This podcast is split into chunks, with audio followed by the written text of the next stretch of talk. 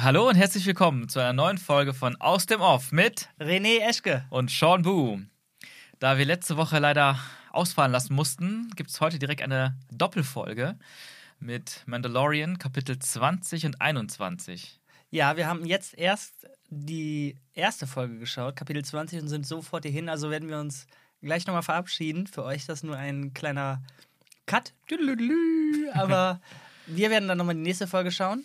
Ähm, versuchen uns jetzt tatsächlich, hier ist ein schöner Timer neben uns, wir versuchen uns an 30 Minuten zu halten und hoffen mal, dass das funktioniert. Ich glaube irgendwie schon, weil ich habe selber gefühlt gar nicht so viel zu sagen dieses Mal. Ja. Deswegen will ich die direkt mit einem Vortritt lassen. René, wie fandest du die Folge? Mm, Ja, das ist also immer diese, diese, diese Direktfrage, die ist schwierig. Ich würde Ja. prinzipiell erstmal sagen, nicht schlecht. Nicht schlecht. Ich würde nicht sagen gut, gut. Ich würde nicht sagen schlecht. Sie war nicht schlecht. Okay. Was sagst du als Ersteindruck? Sehr wenig aussagend, aber ich würde dir wie, zustimmen. Wie, wie die Folge selber, oder? Ja, ich würde sagen, nicht schlecht. Nicht, also sagen wir so, für mich gab es eine große Sequenz, die ich super geil fand. Ja, hau direkt raus. Und das war die Coruscant-Sequenz. Natürlich. Schön, dass wir den Planeten direkt wiedersehen nach, nach der letzten Folge. Oder war es die letzte Folge mit Coruscant? Ich weiß es nicht mehr. Die, ähm, die so ein bisschen andorisch war. Mit, ja, doch, äh, klar, mit- muss ja dann. Ist ja, ist ja erst, wir haben ja jetzt erst die dritte Folge dieser Staffel gesehen, also muss das ja sein. Das war jetzt die dritte Folge? Nee, die vierte war das jetzt. War schon die vierte. Mhm. Alles klar. Anyway, also The Foundling war das gerade die Folge. ja. Ähm, zur Orientierung nochmal. Ja, also es gab, eine, es gab einen Rückblick von Grogu, wie er den Raid von Anakin aus Episode 3 auf den Jedi-Tempel überlebt hat. Zumindest Order 66. Wir haben jetzt nicht gesehen, dass er irgendwie Anakin gesehen hat oder so. Das nicht, nee, aber das setze ich mal in den Zusammenhang, weil Okay. Anakin ja die Truppen, Truppen da zum Jedi-Tempel führt in Episode 3 mhm. und dann da das Chaos losgeht und der Shot, wo die vom Jedi-Tempel dann fliehen, hatte auch einen ähnlichen Look wie genau zu dem Zeitpunkt in Episode 3. Ja, warte, aber da muss ich direkt mal einhaken. Mhm. Also, wir haben eben schon kurz drüber geredet, aber Ja. dann haben wir gesagt, nein, das machen wir gleich. Ja. Also, für mich war das neu. Dass, Ach so, dass Grogu im Jedi-Tempel war. dass Grogu zu dieser Zeit auch noch im Jedi-Tempel Ja. war und Order 66 mitbekommen hat, war für mich neu. Ja, wahrscheinlich hast du einfach die Serie Boba Fett so sehr verdrängt.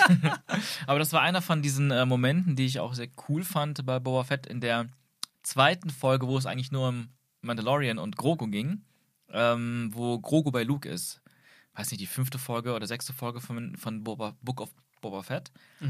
Ähm, gibt es einen kurzen Moment, wo, wo ähm, der Deepfake Luke Skywalker mit Baby Yoda durch den, so einen Wald geht, so einen, so einen Bambuswald und dann seine, seine Hand an Grogus Stirn legt und dann sieht man so ein Flashback. Dann geht er so in, in, die Erinnerungen von, von Grogu oder, oder löst die so ein bisschen aus. Man sieht einen kurzen Moment, wo er eben ängstlich in diesem Jedi-Tempel gegangen ist, während die Tür aufgeht und dann die Klonkrieger reinkommen und da ein paar Jedis verteidigen.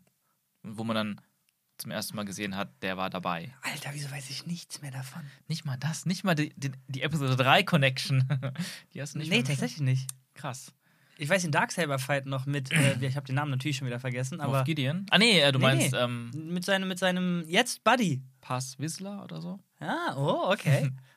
Daran erinnere ich mich noch, aber Ja. ansonsten ist äh, anscheinend das war die, das war die Folge davor. Die Aber gut, Das heißt, das heißt, es ist für ha Hardcore-Fans äh, nicht neu. Ja. Aber wenn man jetzt wirklich äh, Boba Fett scheiße fand und dann nicht weitergeguckt hat, mhm. kann passieren. ist es halt für viele dann neu. Ja.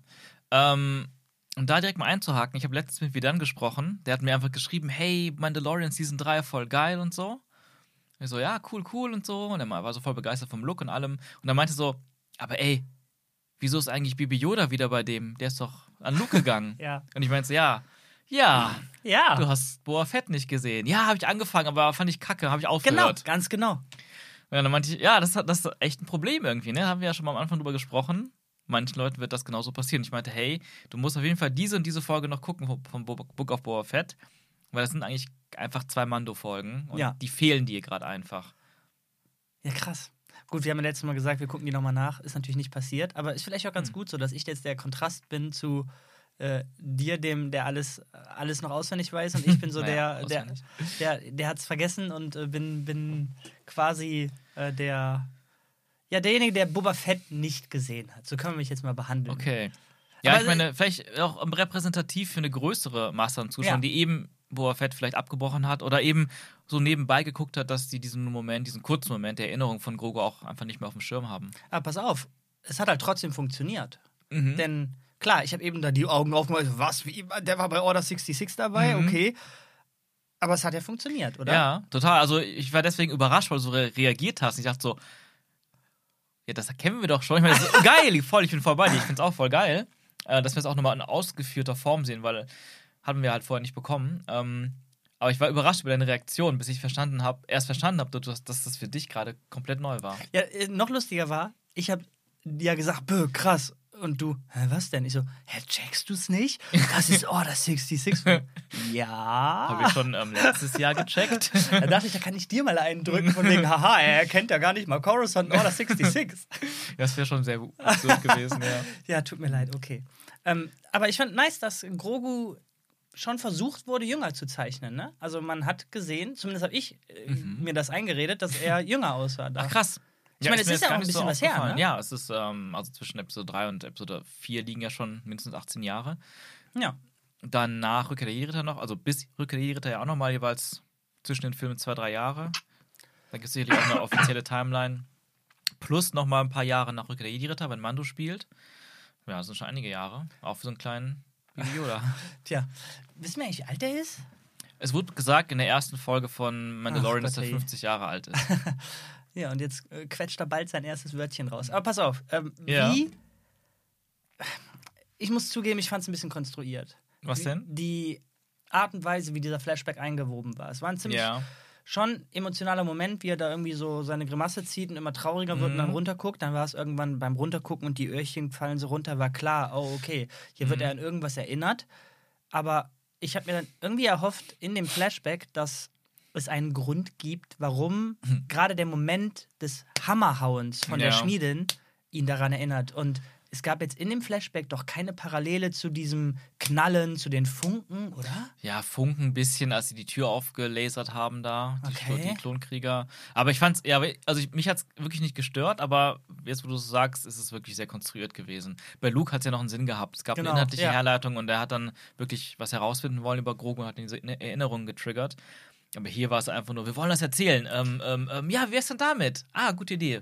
Und dann war es im Skript. Das ist eigentlich eine ganz gute Überleitung, denn das würde ich leider dem Rest der Folge auch zuschreiben, nämlich Mhm. dieses, naja, wir wollen es halt erzählen und dann, wie wir da hinkommen, ist mal wieder egal, denn ich, ja, da ist dieses Flugvieh und das Mhm. schnappt sich natürlich äh, nur einen Jüngling und natürlich nur diesen Jüngling, der gerade besiegt wurde von Grogu und ich, ich, ich weiß nicht, Bo-Katan fliegt dann hinterher und muss dann erstmal zurückkommen, anstatt irgendwie mit einem Kommunikationsdevice Ja. die anzupingen. Ja, das ist, du hast recht. Also es ist, ich fand auch diesen ganzen Anfangs- und Endpart um Coruscant herum sehr mittelmäßig und auch sehr konstruiert. Aber wir müssen Mhm. immer noch über Coruscant sprechen. Ah, oh ja, oh, Verzeihung, Verzeihung. Denn ich meine, du hast es noch nicht angesprochen. Ich habe auf seine Reaktion gewartet, aber du hast, aber sie kam nicht. Also muss ich dir jetzt diese Frage stellen. oh Gott. Ja, was sagst du denn zu seinem Retter, zu Grogus Retter? Ja, das ist jetzt, äh, das ist jetzt fies, dass du mich darauf festnagelst. Okay, ich, ich kann es auch weniger fies machen. Ich kann es dir direkt äh, offenbaren. Ja, warte, ich okay. will. Nee, ich habe ja, ich hab ja eben schon gesagt, Mhm. ach, äh, guck mal hier, Mace Windu auf Wish, bestellt. Ja, das ist äh, der, der, der more, more racist Blick drauf. Aber äh, nein, der, der Darsteller. oh Gott, ich habe nicht erkannt. Ja, man konnte ihn auch nicht wirklich erkennen, wenn man es auch nicht weiß und nicht so viel Behind-the-Scenes-Footage gesehen hat von den Prequels. Aber das war der Schauspieler von Jar Jar Binks. Ahmed Best. Meinst du das ernst? Ja, wirklich. Uh, da verschlägst du mir noch die Stimme. Why? Ähm, why, weiß ich nicht, aber also doch, vielleicht schon. Also einfach, um ihm einfach auch mal einen schönen Moment zu geben, dem Schauspieler. Ich meine, er hat ja sehr gelitten unter der Rolle Jar Jar Binks und dem Feedback, meine ich jetzt vor allem. Den Morddrohungen und dem, dem Hauptfaktor des Hates von Episode 1. okay.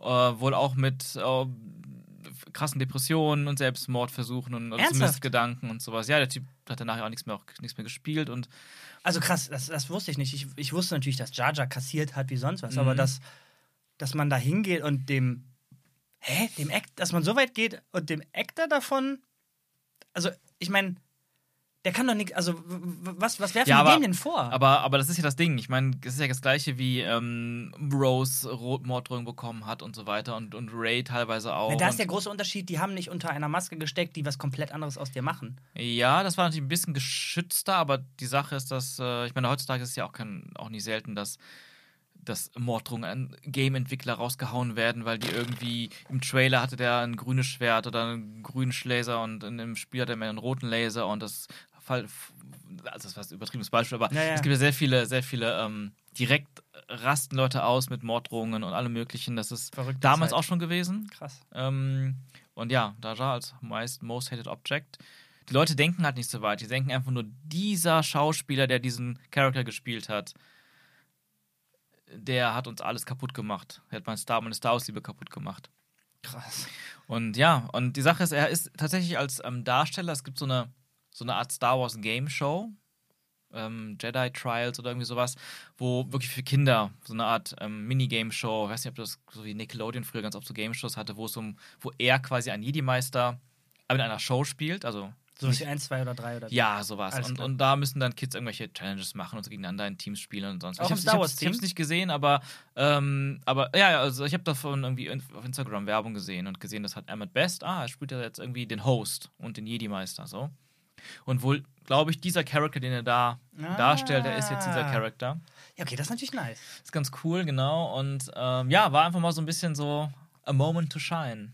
Und du hast den Typen direkt erkannt oder hast du es irgendwie gelesen? Ja, das Blöde ist, ich habe, da die Folge ja schon eine Woche her ist, das wurde mir leider gespoilt von allen Seiten, weil direkt Ey, kamen okay, Leute okay, an, so, okay. ey, was hältst du denn, was sagst du denn dazu, dass äh, Jaja Binks da im Jedi-Tempel Okay. auftaucht und sowas? Hä, wie, wo, was? Jaja Binks? Und dann, ach so, der Schauspieler. Aber hat, hat Disney das selber irgendwie promoted oder musste nee, nee, man das war eine Überraschung. Also, nee, ich meine, musste man, muss man jetzt wirklich diesen Schauspieler kennen dafür oder hat irgendwie so. Disney selber irgendwo einen Post rausgehauen oder so? Also es wurde auch auf Instagram offiziell geteilt irgendwann, der Charakter und in den Beschreibungstexten habe ich jetzt nicht gelesen, steht bestimmt drin, dass das der Okay, Schauspieler ist. das und finde ich so. nämlich recht, relativ wichtig, denn wenn Mhm. der Typ wirklich Hate kassiert hat, und klar, für ihn ist es ein cooler Moment, Mhm. wenn er jetzt einen, ja, einen vernünftigen Jedi quasi spielen darf im Ja. Universum, was ihm jetzt so viel Leid bereitet hat. Aber dass dann on top nochmal wirklich offiziell gemacht wird, ey, übrigens, das ist der Typ, den ihr alle hatet, ne? Also Mhm. der kann auch. Die Connection nochmal zu machen zu Jar Jar finde ich da gar nicht so unwichtig. Ja, denn, ja, denn wie gesagt, der, also ich habe den natürlich nicht erkannt, weil ich Mhm. die Schauspieler nicht kenne. Und er hatte halt diese Maske, diese CG-Maske halt. Ja. So, äh, Richtig, richtig, ja.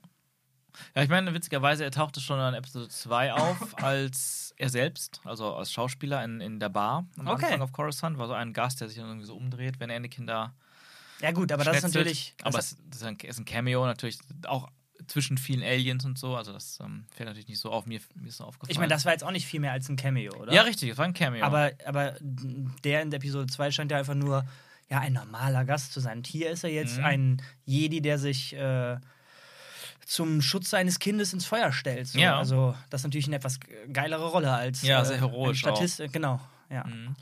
Ja, äh, ich, find, ich fand auch die ganze Sequenz war sehr geil gemacht. Ernsthaft? Ähm, ja, also in der Hinsicht, also ja, ich fand auch die Verfolgungsjagd, also sagen wir so, die, die, die Movements vom Kämpfen waren jetzt nicht so, so gut von ihm, es sah ein bisschen hakelig aus, das fand ich jetzt aber nicht so schlimm.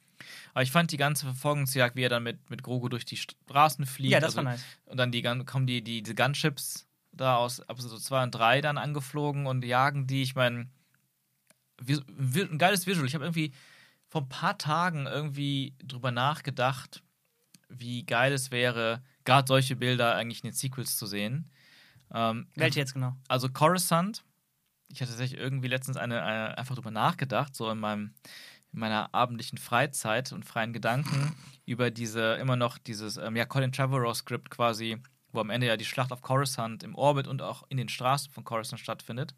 Und im Skript war das so, dass die dann quasi altes Militärequipment vom Imperium nutzen. Also es gibt so eine Art Resistance-Gruppe. Also nicht von der Resistance, Resistance, sondern eine Widerstandsgruppe auf Coruscant, wo sich Finn denen anschließt. Und die haben dann ganz viele ATSDs. die man aus einem alten Star Wars-Film kennt, diese Chicken Walker. Und die Mhm. haben die aber so bemalt und mit ganz viel fetteren Kanonen ausgestattet und sowas. Und damit kämpfen die gegen die First Order-Truppen dann auf, auf irgendwelchen Dächern von, von Coruscant und so, von Gebäuden. Und ähm, ist auch die ganze Sequenz, wo dann Finn es schafft, viele Sturmtruppen zu überzeugen, ihre Helme abzuziehen und gegen die First Order zu kämpfen. Oh, nice. Sehr, sehr guter Story-Arc. Für Finn der einzige Gute, der Sinn gemacht hat. Aber anyway, ich hatte so, irgendwann hatte ich letztens drüber nachgedacht, mal wie geil das so inszenatorisch wäre. Und da dachte ich, was wäre eigentlich, wenn man ähm, aber nicht sagt, ah, wir haben hier noch Technologie vom Imperium unten, in den Kellern von Coruscant quasi. äh, wie wir erfahren haben, letztens sind die ja alle dismantelt worden. Oder sind dabei, die ganze Militär, Ja, das ja. ganze Militär vom Imperium zu, äh, abzubauen quasi. Was ist, wenn die, schon vor hätten da einfach Klonkriegsequipment gefunden, weil das irgendwie noch älter Ah. ist und nicht angetatscht wurde. Es gibt auch eine Star Wars Buchreihe von damals aus den 90ern, wo es wirklich darum ging, dass alle so einer großen Flotte auf der Spur sind aus den Klonkriegen, die irgendwann verschollen ist. Und das ist halt eine unglaubliche Supermacht, diese Flotte zu haben. Die, die Restimperiumsleute und die Neue Republik jagen an dieser Flotte hinterher. Deswegen dachte ich, das hätte man da wieder auf Aufbau, so ein bisschen verwenden können, Klonkriegstechnologie, dann hätte man diese Walker aus Episode 2 und 3 oder diese Gunships.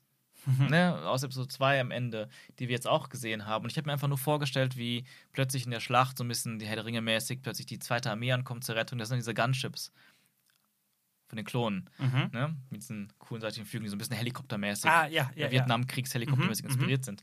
Und ja, und jetzt sehe ich das genau da.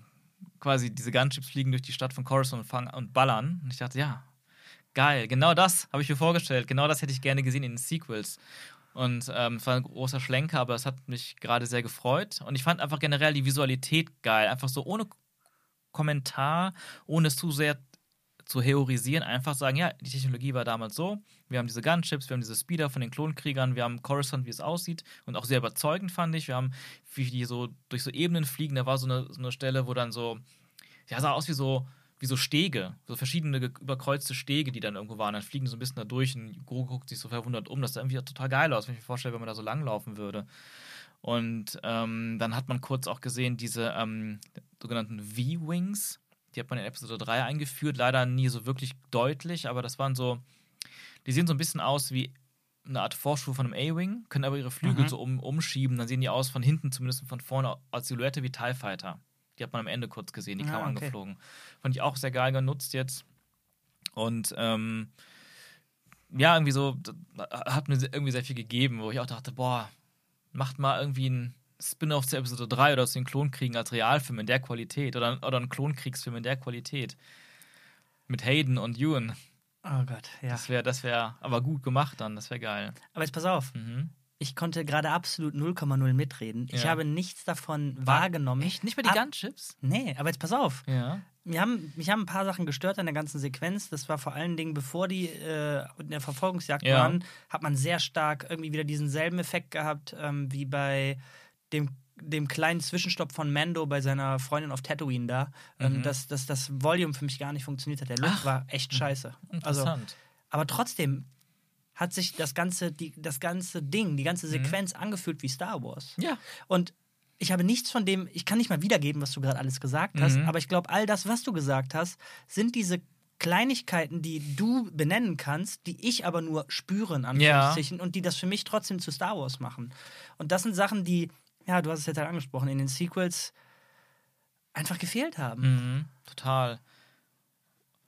Ja, sehr, sehr, le- leider. Ich meine, es ist schön, dass sie jetzt anfangen, die Sachen reinzubringen. Ich Mhm. meine, Coruscant hatten wir letztes Mal ja schon gesagt, dass es auch wirklich aussieht wie in Episode 3. Selbst das Zukunfts-Coruscant, was wir ja in Mando, in der Jetztzeit von Mando sehen, sieht immer noch relativ genauso aus wie jetzt in dem Rückblick von vor Okay. 20, 25 Denn- Jahren. Denn dieses Coruscant, was Mhm. jetzt erzählt wurde, musste ja so aussehen wie in Episode 3, Richtig. wenn sie halt Order Mhm. 66 irgendwie referenzieren, ne? Ja, richtig. Also, aber du hast ja gerade gesagt, das andere Coruscant, das heutige, sieht Mhm. auch so aus. Sieht Okay. sehr ähnlich aus.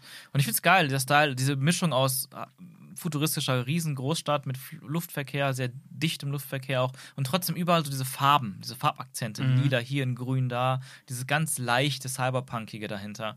Fand ich sehr nice gemacht und auch nett war, dass man ein paar Sachen aus der Folge davor von Coruscant quasi wieder aufgegriffen hat an, an Kulisse. Einmal ist man an diesem, an diesem Platz vorbeigeflogen, wo diese Kirmes stattfand, mit Ach den Gott, Felsen. okay, alles klar. Aber man hat zumindest die Jahrmarkt-Elemente nicht gesehen. Äh, Das war ganz nett. Aber noch, wahrscheinlich noch geschickter war, diese, diesen Tunnel nochmal zu featuren, wo der Zug durchfährt. Ich meine, ich weiß, du hast eine große Abneigung gegen Züge, die wahrscheinlich so genauso groß ist wie meine Abneigung gegen äh, Lagerfeuer in Star Wars.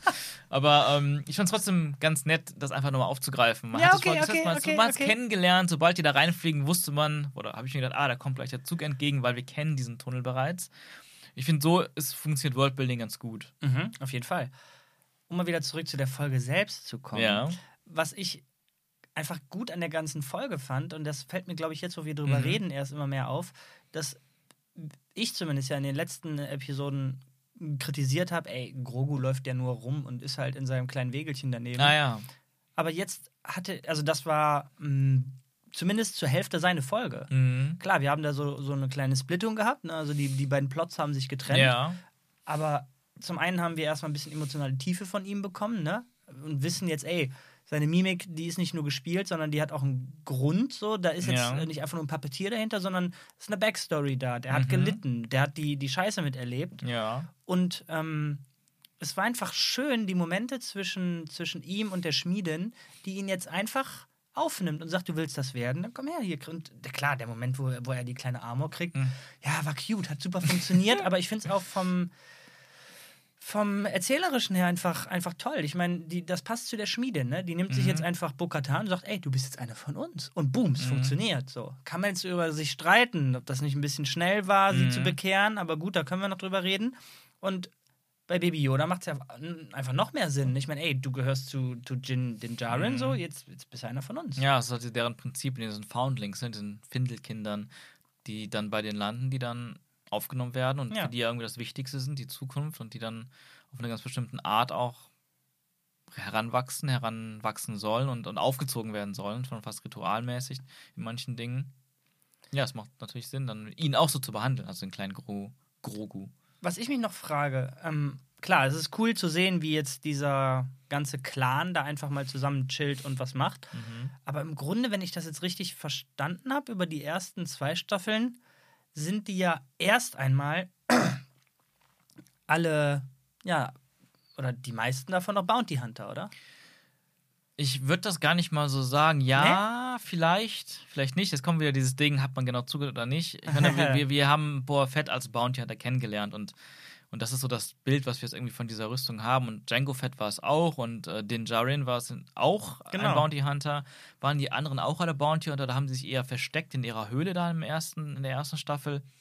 Ich würde sie gar nicht so als Bounty Hunter sehen. Also für mich wirken die nicht wie Leute, die irgendwo da in der Galaxis alle vereinzelt rumlaufen und Jobs annehmen, sondern eher Okay. wir halten zusammen als, als unser Creed quasi da, wie sie sich mal bezeichnen. Und was sie jetzt genau machen, weiß ich nicht, außer überleben. Okay, also ist das, scheint ja cool zu sein, dass Din Djarin sein Ding macht und dann ist er jetzt halt mal da, nachdem er sich äh, redeemed hat und Mhm. bleibt halt auch mal ein bisschen im Lager und, und ja, also ich weiß gar nicht mehr, in der ersten Staffel gab es da nicht auch so ein bisschen Konflikt zwischen ihm und der Schmiedin, dass er auch überrascht ist, dass sie überhaupt auf diesem Planeten sind, wo er abchillt und dass er sie quasi so wiedergefunden hat, da überhaupt erst und da anfangs auch eher so, ja, ich mache mein eigenes Ding, das interessiert mich jetzt nicht so, da mit, bei euch mitzumachen und am Ende sich das erst, also mit im Laufe der Zeit so ein bisschen zusammen, dass sie mehr so zusammenwachsen. ich habe leider keine Erinnerung. Ich versuche halt nur so ein bisschen Mhm. wieder zu entschlüsseln, wie dieser Clan von denen wirklich funktioniert. Denn in dieser Folge haben wir gesehen, dass da ein großer Zusammenhalt ist. Ich meine, da sind alle zusammen gewesen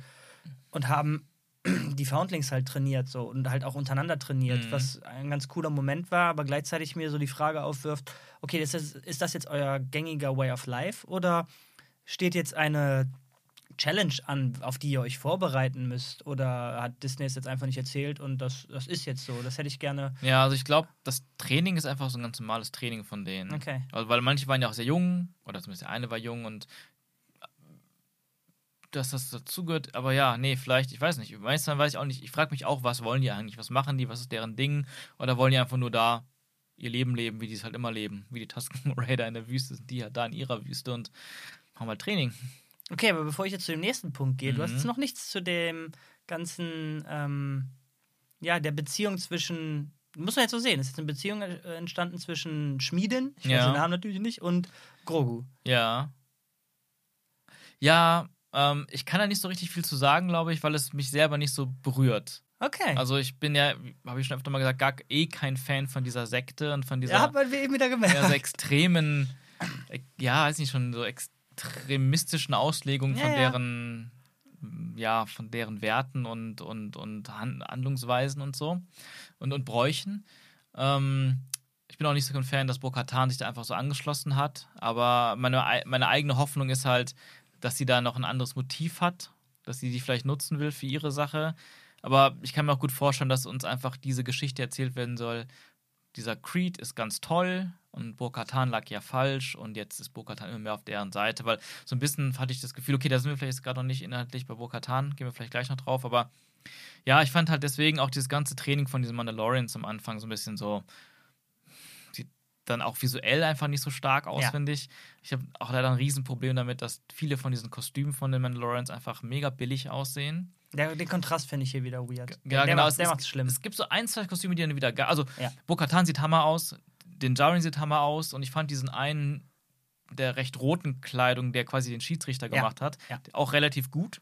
Ja. Der war sehr geil, aber die meisten sehen einfach so billig aus und das Ja. macht viel kaputt. Selbst dieser fette, muskulöse mit ich der finde dicken gerade Wumme. der. Ich finde gerade Ja, der. wirkt einfach so Plastikfigur. Das macht vieles kaputt, ja, und dann brauche ich das so ein bisschen. Dann denke ich mir so, okay, es soll Grogu lernen zu kämpfen. Er ist halt irgendwie immer noch ein Baby so. Und, und wa- wa- was soll das eigentlich? Wohin geht das? Soll er irgendwann auch so einen Helm tragen oder was? Ich meine, das kann doch nur, es kann doch nirg nirgendwo hinführen, dass Ja. es irgendwie. Ich habe da nicht drüber nachgedacht, ist, aber so. jetzt, wo du es ausgesprochen hast, Alter, äh, natürlich machen die das. Ja, natürlich machen die das, das ist die perfekte Actionfigur zum Kaufen. Äh, ja. Aber es ist halt irgendwie, also ich sage so, ich finde dieses Ziel persönlich langweilig. Mir könnte es nicht egaler sein, ob Grogu jetzt ein toller Mandalorian wird. Ja. Mich jetzt interessiert, dass er ein Jedi wird oder auf dem Weg dahin ist und was da vielleicht noch passiert, aber das finde ich jetzt immer noch eher langweilig. Und den Jaren hat ja jetzt quasi auch keine Mission mehr, erstmal. Der ist jetzt einfach vielleicht happy da. Aber ist das so schlimm? Jetzt mal ganz ehrlich. Ich meine, wir haben ja beide spekuliert, ja Mhm. gut, jetzt die ganze Staffel ist äh, sein Ding, redeemed werden. Hoppala, Mhm. schon passiert. Ja. Und irgendwie finde ich, ich finde es nicht verkehrt. Denn du hast auch am Anfang der Mhm. Folge, hast du irgendwie gesagt, na, glaubst du, wir werden diese Krebse nochmal wiedersehen? Ja. Und ich habe direkt gesagt, nee, das ist gut so. Denn, denn Worldbuilding heißt für mich auch, dass nicht alles, was du hier einbaust, unbedingt eine größere Bedeutung haben muss, unbedingt in die Narrative eingebaut sein muss, sondern Worldbuilding ist ja, da leben wir halt jetzt gerade oder das ist die Mhm. Welt, in der wir uns befinden. Und das sind Sachen, die da sind. Und diese Details, mit denen man sonst eigentlich gar nicht mehr viel zu tun hat, die Mhm. sind, glaube ich, das, was Worldbuilding stark macht. Oder ein großer Faktor davon, oder? Ja, auf jeden Fall. Also ich meine, diese kleinen Krebse auf jeden Fall. Ähm, das ist ja auch so ein, ein oft genutztes Establishing-Element. Wir haben jetzt eine Location, die jetzt aus Budgetgründen halt trotzdem etwas eher irdisch aussieht, weil wir es eben hier und da gedreht haben, aber dann laufen da ein paar kleine Viecher rum, die irgendwie alienhaft sind und das ist dann automatisch, ah, okay, wir sind auf einer anderen Welt. Das war cute. Ich habe das nur gesagt, glaube ich, vor allem, weil der Shot so extrem lange draufgehalten hat und gar nicht aufgehört hat. Ah, okay. Ähm, das fand ich etwas ungewöhnlich. Deswegen dachte ich so, okay, hat das nochmal eine Rolle gespielt? Das nochmal eine Rolle spielen? Das war im Endeffekt, wie du sagst, nur Worldbuilding. Nettes Worldbuilding. Ich finde es auf jeden Fall erstmal spannend, dass äh, wir jetzt nicht ein klares Ziel haben, auf das Mando Mhm. hinzugeht. Mit Pech wird sich das über die nächsten Folgen rauskristallisieren, dass es für mich irgendwie langweilig wird, weil Ja. ich keine Ahnung habe, was macht der Typ denn jetzt. Mhm. Aber jetzt für den Moment, nachdem er redeemed ist und jetzt erstmal kurz sich fallen lässt und Ja. sacken lässt und ja, ich bin jetzt angekommen, ich habe jetzt hier einen kleinen Sohn anscheinend Mhm. ähm, und ich bringe dem jetzt bei, wie, wie, wie er kämpft. Äh, ja, ich weiß, dich stößt dieser Creed ab, aber generell finde ich gerade einfach, wir hatten es ja schon ein paar Mal gesagt, so dieses, Mhm. wir lassen atmen und mal die Story langsam voranschreiten, Ja. finde ich, find ich gut. Wie lange sich das hält, kann ich nicht sagen. Ja. Jetzt, jetzt für den Moment finde ich es schön. Ja, okay, aber good point. Good point, nach dem Erfolg jetzt endlich Genau. das zu haben, dann erstmal so ein bisschen zu setteln, bis wahrscheinlich ein, äh, entweder große Katastrophe oder ein neuer Plan auf den Schirm kommt. Ich meine, das- irgendwas wird ihn ganz sicher wieder davon Mhm. wegrufen, aber stell dir vor, der hat sich halt redeemed und sagt so, ja, ich gucke jetzt auf die Uhr. Ah, ich habe gerade reingekriegt auf meiner WhatsApp-Watch. Äh, hier, äh, ich, äh, ich habe mir den nächsten Auftrag. Bis dann, Leute. Das wird einfach falsch. Ja, ja, richtig. Ja, richtig, richtig. Deswegen ist die, frage ich mich natürlich auch, also gar nicht mal so böse kritisch, sondern ich frage mich einfach, wohin geht das Ja, Ganze jetzt? ja. So, jetzt ist gerade so ein bisschen, ja, könnte jetzt wieder in alle Richtungen gehen. Und ich meine, wir haben natürlich so ein paar Punkte schon aufgemacht bekommen. Ähm, ob das wieder eine Rolle spielt, ist dann auch wieder dahingestellt, aber die letzte Folge das ganze Thema um die neue Republik, die irgendwie auch nicht so ganz toll läuft und irgendwie viele Mhm. negative Seiten hat, irgendwelche Leute, die jetzt schon wahrscheinlich auch Richtung First Order hinarbeiten, die innerhalb der Republik da schon anfangen, ihre Pläne äh, zu, zu schmieden oder auszuführen. Der Moff Gideon ist irgendwie auch noch unterwegs, der ist ja scheinbar irgendwie auch geflohen von dem, von seinem Gefängnistransporter. Dann haben wir noch diesen Piraten, Davy Jones-Typen, den wir Ach nicht Gott, umsonst Warum angeteasert- erinnerst du mich denn daran? Sorry. Und generell halt noch über Restimperiale. Ne? Also da ist ja einiges da, ähm, was, was eventuell noch wiederkommt oder nicht wiederkommt. Also ich bin echt, könnte mir echt vorstellen, dass diese ganze Geschichte letztes Mal auf Coruscant echt nur so ein eingeschobenes Ding ist, was nie wieder angesprochen wird. Oder äh, die Figuren tauchen doch nochmal auf. Also ich bin da auch Ah, Das neugierig. kann, nicht, also, also das kann nicht so im Losen rumschweben. Damit Ja. die das in Staffel 5 in einem, äh, ja, Neu in einem Flashback am Anfang Mhm. der Folge bringen. Wisst ihr noch, wir haben eine Folge mit den beiden gemacht. Jetzt, zwei Staffeln später, werden die wichtig. Mhm. Ja. Alter. Das wäre schon ziemlich lame. Also wahrscheinlich passiert es schon, dass das so ein bisschen durchdachter ist. Aber ähm, ich hatte, ich war letztens auch zu Gast beim Podcast ähm, äh, Nerd und Kultur von Marco Risch und Yves heißt der andere Kollege. Name ist gerade Nachname ist gerade nicht mehr auf dem Schirm. Auch zu der letzten Folge der äh, Mandalorian mit Endor gemixten Folge.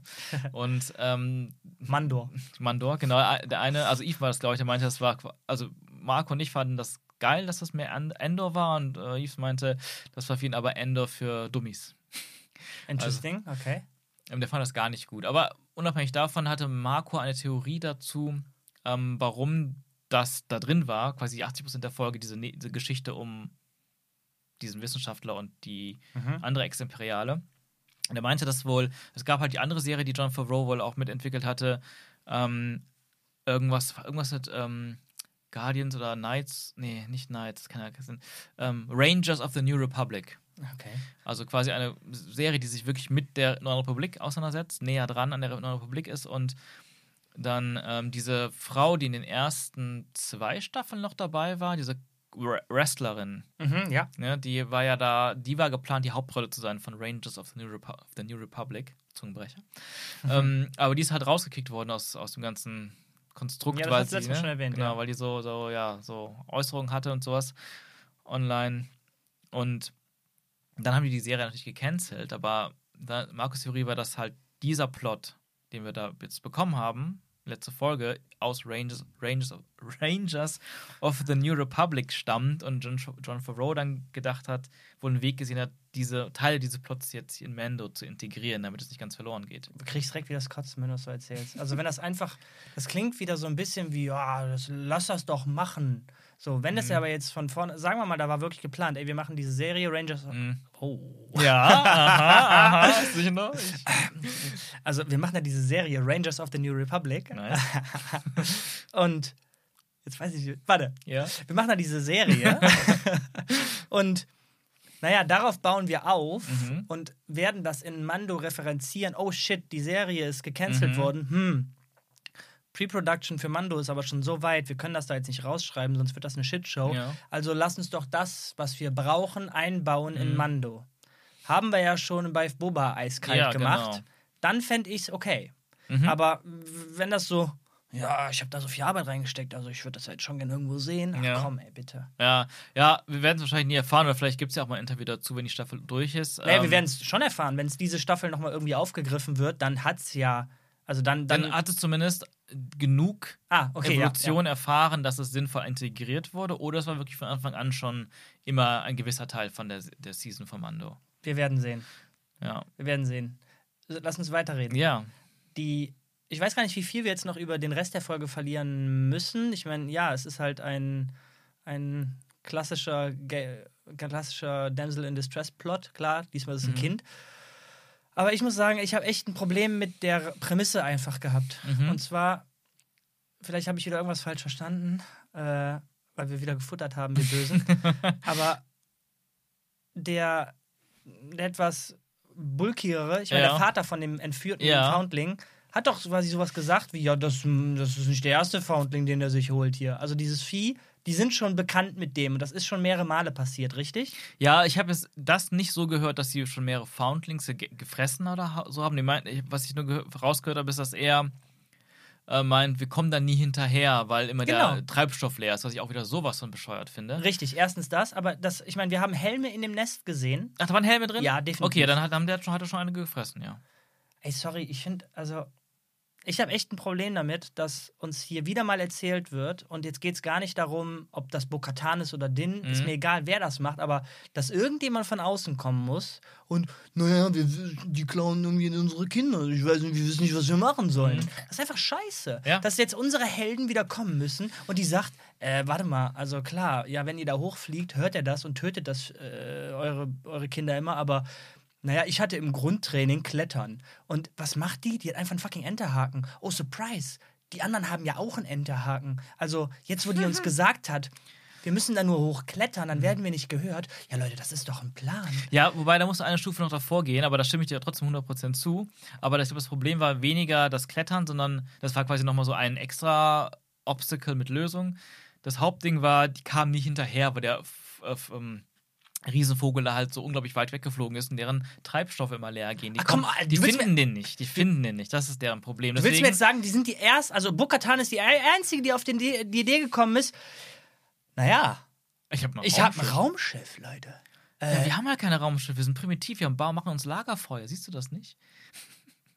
Ey, komm. Ja, das ist halt, ja, ja, ja 100% beide. So, da kann man nichts Positives zu sagen. Das ist einfach Also ich finde, es ist, ich finde nicht nur, dass das, ich finde nicht nur, dass das plattes Writing ist, sondern ich finde einfach schade, dass dadurch dieser tolle Creed dargestellt wird wie Vollidioten, die ihre Kinder abziehen lassen von einem primitiven Vogel. Ja, es ist super gezweckt, nur für die Momente, die wir dann am Ende bekommen damit.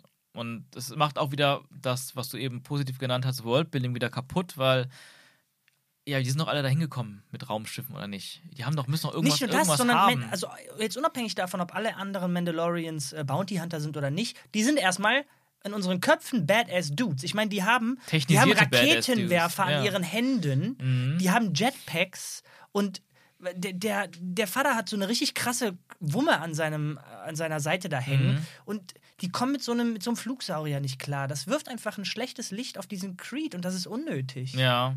Ja, aber auch generell so. Ich meine, die ganze Area, wenn da immer dieser Vogel kommt, die können nie was gegen den machen und trotzdem trainieren die alle draußen im Freien. Ja, äh, Das ist alles halt so wieder mal so undurchdacht. Einfach, einfach so egal. Soll passieren, weil es cool ist. Wenn man darüber aber mal hinaus hinwegschaut, leider, da- ich wollte es gerade machen. Ja, mach, mach. Äh, fand ich aber den Kampf gegen den Vogel sehr geil gemacht. Ja, also es sah schon. einfach sehr gut aus. Ähm, coole Bilder, coole Shots, cool inszeniert. Da waren ein paar coole Moments drin und ich fand auch generell so ein bisschen dieses, ähm, dieses in der Luft, der Junge fällt runter, der hat kein Jetpack und dann fliegt sie hinterher und schnappt ihn in der Luft. Das sind so Kleinigkeiten wie ein bisschen an Iron Din, Man. Din hat ihn gefallen. Oder Din war es und ähm, ja, stimmt, Din war das und ähm, erinnert mich so ein bisschen an Iron Man und so und das fand ich geil, weil, weil dann macht man wieder mit, mit dem, was establiert Ja. ist, an, an Fähigkeit und Gadgets von denen halt was. Und, und dann macht man es gut. Es sieht nicht so billig aus vom Greenscreen. Oder ähm, der Kampf gegen dieses Riesenkrokodil in der ersten Folge. Das so ein bisschen. Ja, genau, Die stehen da nur ähnlich, rum, ja. die könnten genauso vom Greenscreen oder sonst wo stehen, die müssen nichts machen. Also schießt man da oben in die Ecke. Dahin die, das Gewehr halten, so tun, als würde da ein Rückstoß sein. Ja, haben wir, okay, du machst das auch mal da hinten, okay, haben wir, dann bauen wir ein CGI-Vieh rein, wo einfach keine Entwicklung im Kampf ist. Ah, da muss ich, da muss ich widersprechen. Ich dachte gerade eigentlich, du hast dieses Krokodil auch als Positivbeispiel angeführt. Ich bin bei dir. Dieser Kampf hier mit dem Flugsaurier Mhm. war deutlich geiler als der mit dem äh, Krokodil. Aber Mhm. trotzdem finde ich, war bei dem Krokodil, hatte ich ja damals schon gesagt, Ja. da war schon noch ein bisschen was. Diese Barrel Roll, die dann kam, wo die überrascht waren. Und die haben es ja schon versucht. Nicht nur wir schießen dahin, sondern wir, ob's, ob das sinnvoll war oder nicht, aber die haben halt versucht, das Vieh mit den Enterhaken irgendwie so einzuschlingen und so. Ähm, Ja. Ein bisschen was war Ein da. bisschen was war da. Aber es fühlt sich für mich, das fühlt sich damals für mich sehr steif an Okay. und so sehr so irgendwie ganz komisch, dass die so dagegen kämpfen. Und hier hat das sehr richtig angefühlt. Ähm, von daher hat es Spaß gemacht dann wieder. Also das ist das Ding, am Ende macht es dann irgendwo doch wieder Spaß. Also ich fand den Kampf auch ziemlich nice. Denn mir war aber wichtiger gar nicht, wie es aussah oder so. Da würde ich sogar fast sagen, ha, war manchmal ein bisschen plump, wie diese Shaky Cam viel zu nah dran war, hatte ich manchmal das Gefühl, dass ich gerne mehr was Weites gesehen hätte. Ähm, wahrscheinlich zu schwierig zu produzieren oder der, der Flavor geht damit irgendwie flöten, dass dieses Schnelle nicht so bei, dabei rüberkommt. Was ich aber wichtig fand, war, wie,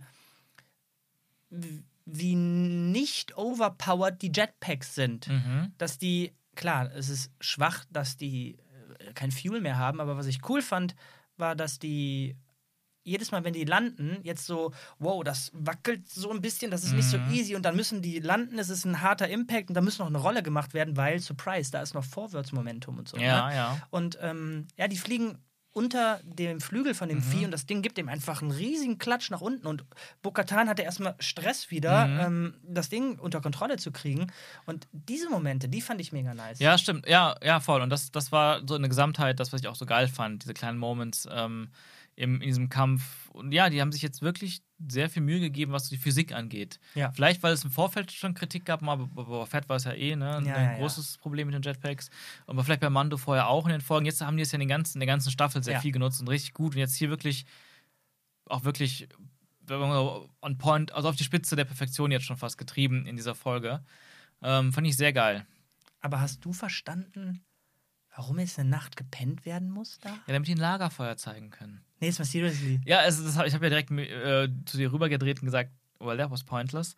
Also, das Einzige, was ich mir erklären kann, ist, wir wollten noch einmal die Schauspielerin zeigen von Bokatan. Dafür Ach braucht Gott, man eine ey. Situation. Aber das ist doch. Oder es sollte halt einfach zeigen, eine, eine, eine langjährige Frage beantworten. Ja, wie essen die denn eigentlich? Wie essen denn Mandalorianer so richtig? Ja, aber das, ey, das ist. Das geht für mich nicht klar. Das Mhm. geht ein, also das ist wie Red Dead Redemption 1, wo am Anfang erstmal gesettet wird, Alter, deine Familie ist entführt und du hast nicht viel Zeit, bis die gerettet äh, werden kann. Mhm. So. Ja, dann mache ich erstmal so unglaublich viele Sidequests hier. ähm, das hat einfach von vorne bis hinten nicht funktioniert. Mhm. Und hier auch. Ey, wir, erstmal davon auszugehen, dass der überhaupt noch lebt, wenn die, egal wann da ankommen, Mhm. ja, okay, die, die wissen so viel über dieses äh, Land, in dem die da sind. Das Vieh will nur seine Jünglinge füttern. Darum muss es die Beute am Le einfach an den Haaren herbeigezogen. Mhm. Dann, ja, wir müssen jetzt hier pennen, denn die sechs Stunden wird das, ah, der wird doch wohl noch überleben, oder? Also, Ja, ja, das ist absurd. Völlig absurd. Und das ähm, halt so zu biegen, nur weil du erzählst, ist lazy. Ja, ja, ja so, so passiert es halt schnell, ne? Lazy Screenwriting, sehr konstruiert, sehr gezweckt, weil man einen gewissen Moment haben wollte. Ja, und wie gesagt, ich muss wirklich mittlerweile, es ist so ein richtiges Hassobjekt geworden, dieses Lagerfeuer. Ich finde Ja, es Recht. lächerlich, ähm, dass, ich sag's wieder, weil vielleicht hören Leute so zum ersten Mal, dass die in einer technisierten, futuristischen Welt nicht ein Feuer machen müssen und nicht einfach ein geiles technisches Gadget haben, was sie hinstellen können, was Licht und Wärme spendet. Und dann kommen wir auch den nächsten Punkt. Das ist eine komplett riesen Landschaft, wo nur Wüste ist. Woher haben die auf einmal für diesen Abend, für diese Ecke, wo die gerade schwer hingekommen sind, so viel Holz? Ach so, wusstest du das nicht gesehen? Ach so, nee. Die sind, die sind hochgeklettert Ja? und haben sich aus dem Nest Holz geholt und sind wieder runter. Nee. Ich, äh, wa- wa- was muss ich tun, damit du Ironie verstehst? So. Ja, ich, ich, ja, aber auch das Nest, ne? Auch das Nest ist wieder so ein Ding. Ja, das hast du es ja auch gesagt. Genau, oh, weil wo- so viel Holz auf dem Planeten Ja, ist. wo, wo, woher, woher hat dieser Vogel jetzt das ganze Holz genommen? Und ist es, ist es durchdacht und irgendwas sehe ich nicht, weil vielleicht gibt es in Wüsten doch immer irgendwo welche so vorkommen, in solchen Areas auf der Erde auch, wenn man das vergleicht. Oder war es einfach nur so, hm, Riesenvogel, ah, Riesennest, ah ja, ein Nest sieht immer so aus, also muss Ja. es auch so aussehen. Ja, aber, Genau es, das, aber es ist ja. doch ein Wüstenplanet, sagt dann irgendein Designer, und dann heißt es, ja, ist doch egal. Es ist Fantasy, Fantasy. Ja, ah ja, okay. Genau das ist es. so. Also für mich Ja. hätte es viel mehr Sinn wenn das Vieh einfach eine fucking Höhle wäre. Ja, Höhle oder einfach, wenn das einfach so eine Art Steinkrater wäre, irgendwas Cooles, weiß ich nicht. Ja. Ähm, War nicht. bei, bei Elden Ring gab es auch irgendeinen so einen Boss, wo du so einen Berg hochkletterst, immer weiter hoch und dann irgendwo so eine endlose, endlose Leiter nach oben auf so einem, wirklich so einem Vulkanberg. Ja. Und dann war da halt so eine Art wie ein, weiß ich nicht, ein erloschener Vulkan oder sowas, so eine Art Krater und da war da so ein Vieh. Sowas wäre geil gewesen. Ja, äh, äh, beschwer dich bei den Leuten. Ja, das ist halt, das, das, das ist halt dieses, weißt du, dann kann das Worldbuilding mit diesen kleinen Flusskrebsen noch so geil sein, dann, dann nee, dann ist das alles tot. Aber pass auf, obwohl mich diese ganze Vogelgeschichte so ein Mhm. bisschen irgendwie aufgeregt hat, ey, der hat mir echt leid getan, das Vieh. Wie die den fertig gemacht haben und wie die, wie, vor allem als, als, als Din ihm dann den, den, den Flügel quasi Mhm. abgetrennt hat. Und ich so, ey, das können wir doch jetzt nicht machen. In, natürlich auch noch in Kombi mit, das Vieh hat drei Babys da Ja, hinten. da war ich halt auch so, auf dem Punkt, wo man die Babys gesehen hat, klar, erstmal ist es erschreckend, weil die so groß sind, aber dann, warte mal, die können doch jetzt einfach den, den, die Mama nicht platt machen. Was ist denn mit den drei Babys dann? Also ich, ich hatte echt, ich hatte Sorge vor zwei Dingen, die dann Ja. passieren. Und zwar hatte ich Sorge, ey, das, also die, das können die jetzt nicht bringen. Twitter wird ausrasten, wenn die jetzt einfach die drei Babys da verrecken lassen. Da dachte Mhm. ich mir, was ist die Alternative? die mitbringen, ey, das ist genauso scheiße, das können die doch nicht machen. naja, und sie Aber haben eins, sich für eins, Zweiteres eins entschieden. davon haben sie genommen, ja. Ja. Äh, Ja, was sagst du dazu? Äh, ich fand's gut, dass sie das überhaupt gemacht haben. Weil Ja, man, hätte, ja. man hätte auch sagen können, wir ignorieren es einfach und scheiß drauf. Ähm, oder die sterben tatsächlich noch. Ähm, aber ja, ich, hab- ich frage mich, was, was machen jetzt mit denen? Wie wollen die jetzt da? Werden die so Riesenvögel werden? Du kannst ja gar nicht sich um die kümmern oder aufziehen. Aber ich fand trotzdem gut, dass sie das einfach gezeigt haben: so, hey, wir haben jetzt zwar drei neue Found Foundlings. Ja, genau, ziehst du denen auch Helme an. Ne? Ja. Ja. viel Spaß beim Schmieden. Ja, so. die müssen, nee, die kriegen erst mal, wenn die reden können. Die werden ja nie reden können. Ah, Sauerei. Ja. Ähm, vielleicht noch zwei Kleinigkeiten zu den ganzen ähm, Riesenvogel. Ich wollte gerade Vogelroch sagen, denn ich wollte etwas zu Sindbad sagen. Kennst du den Stop-Motion-Klassiker Sindbad Siebte Reise? Nein. Großartiger Film, habe ich hundertmal in der Kinder geguckt. Letztes Mal, als wir vor Mando diese ILM-Doku Part 1 gesehen haben, Hammer. hat man das so ein bisschen, hat man ein paar Ausschnitte davon gesehen. Ähm, von Sindbad Siebter Reise. Da, er reist auf so eine Insel mit so einem komischen Zauberer, der da böse Dinge macht. Und da gibt es sehr viele Monster aus Stop Motion. Es gibt eine Szene mit einem riesigen Vogel, einem Monstervogel, der Vogel Roch. Und da fallen die auch in so ein Nest und da schlüpfen gerade die Babys, die dann auch mit angreifen. Und es ist 100% auch hier eine Hommage gewesen an diese, an diese Szene aus Sindbad. Findest du das jetzt gut oder schlecht? Äh, in dem Fall finde ich es gut, weil das ist, das fällt eh niemandem auf, den wenigsten anscheinend. Und das ist halt auch nicht so eins zu eins, aber trotzdem eine nette Anlehnung. Also wenn das in einem Film von George Lucas genauso gewesen Okay, wäre, die Szene, okay. würde ich sagen, ja, cool, Harry, Harry, die Filme damals, Ray Harryhausen und so. Wie cool, Simbad siebte Reise, geil. Okay, was ist das zweite denn? Wir, haben, wir, haben, Ja. wir sind drüber. Ja, Wir das müssen eine zweite ist, was, was ich mich gefragt habe, was eigentlich Bo-Katans Rolle im Ganzen ist. Wir hatten ja eben angefangen darüber zu sprechen. Mhm. Ich dachte, wir schieben das nach hinten. Ah, stimmt, ja, Ähm, ja, ja. Und vielleicht nochmal ganz kurz, weil ja schon, schon dreiviertel Stunde, hätte ich nicht gedacht. Tja. Ähm, ja, also am Anfang sieht man sie ja so, so ein bisschen abseits alles beobachten. Da war ich nicht ganz sicher, ist das eine ablehnende Haltung oder eine quasi analysierende Haltung von Bo-Katan, aber irgendwie auch so ein bisschen, sie macht nicht das, was die anderen machen. Also sie gehört noch nicht so richtig dazu in ihrem Verhalten. Und Was am meinst Ende, jetzt? Wo, wo, wo hat die. Bo-Katan ganz am Anfang, wenn alle trainieren, dann gab es so längere Schwenks, wo die einfach immer so hin und her geguckt hat Okay. was alle so machen. Das war so ein bisschen dieses Ding, wo ich mich Okay. gefragt habe, was genau bedeutet das.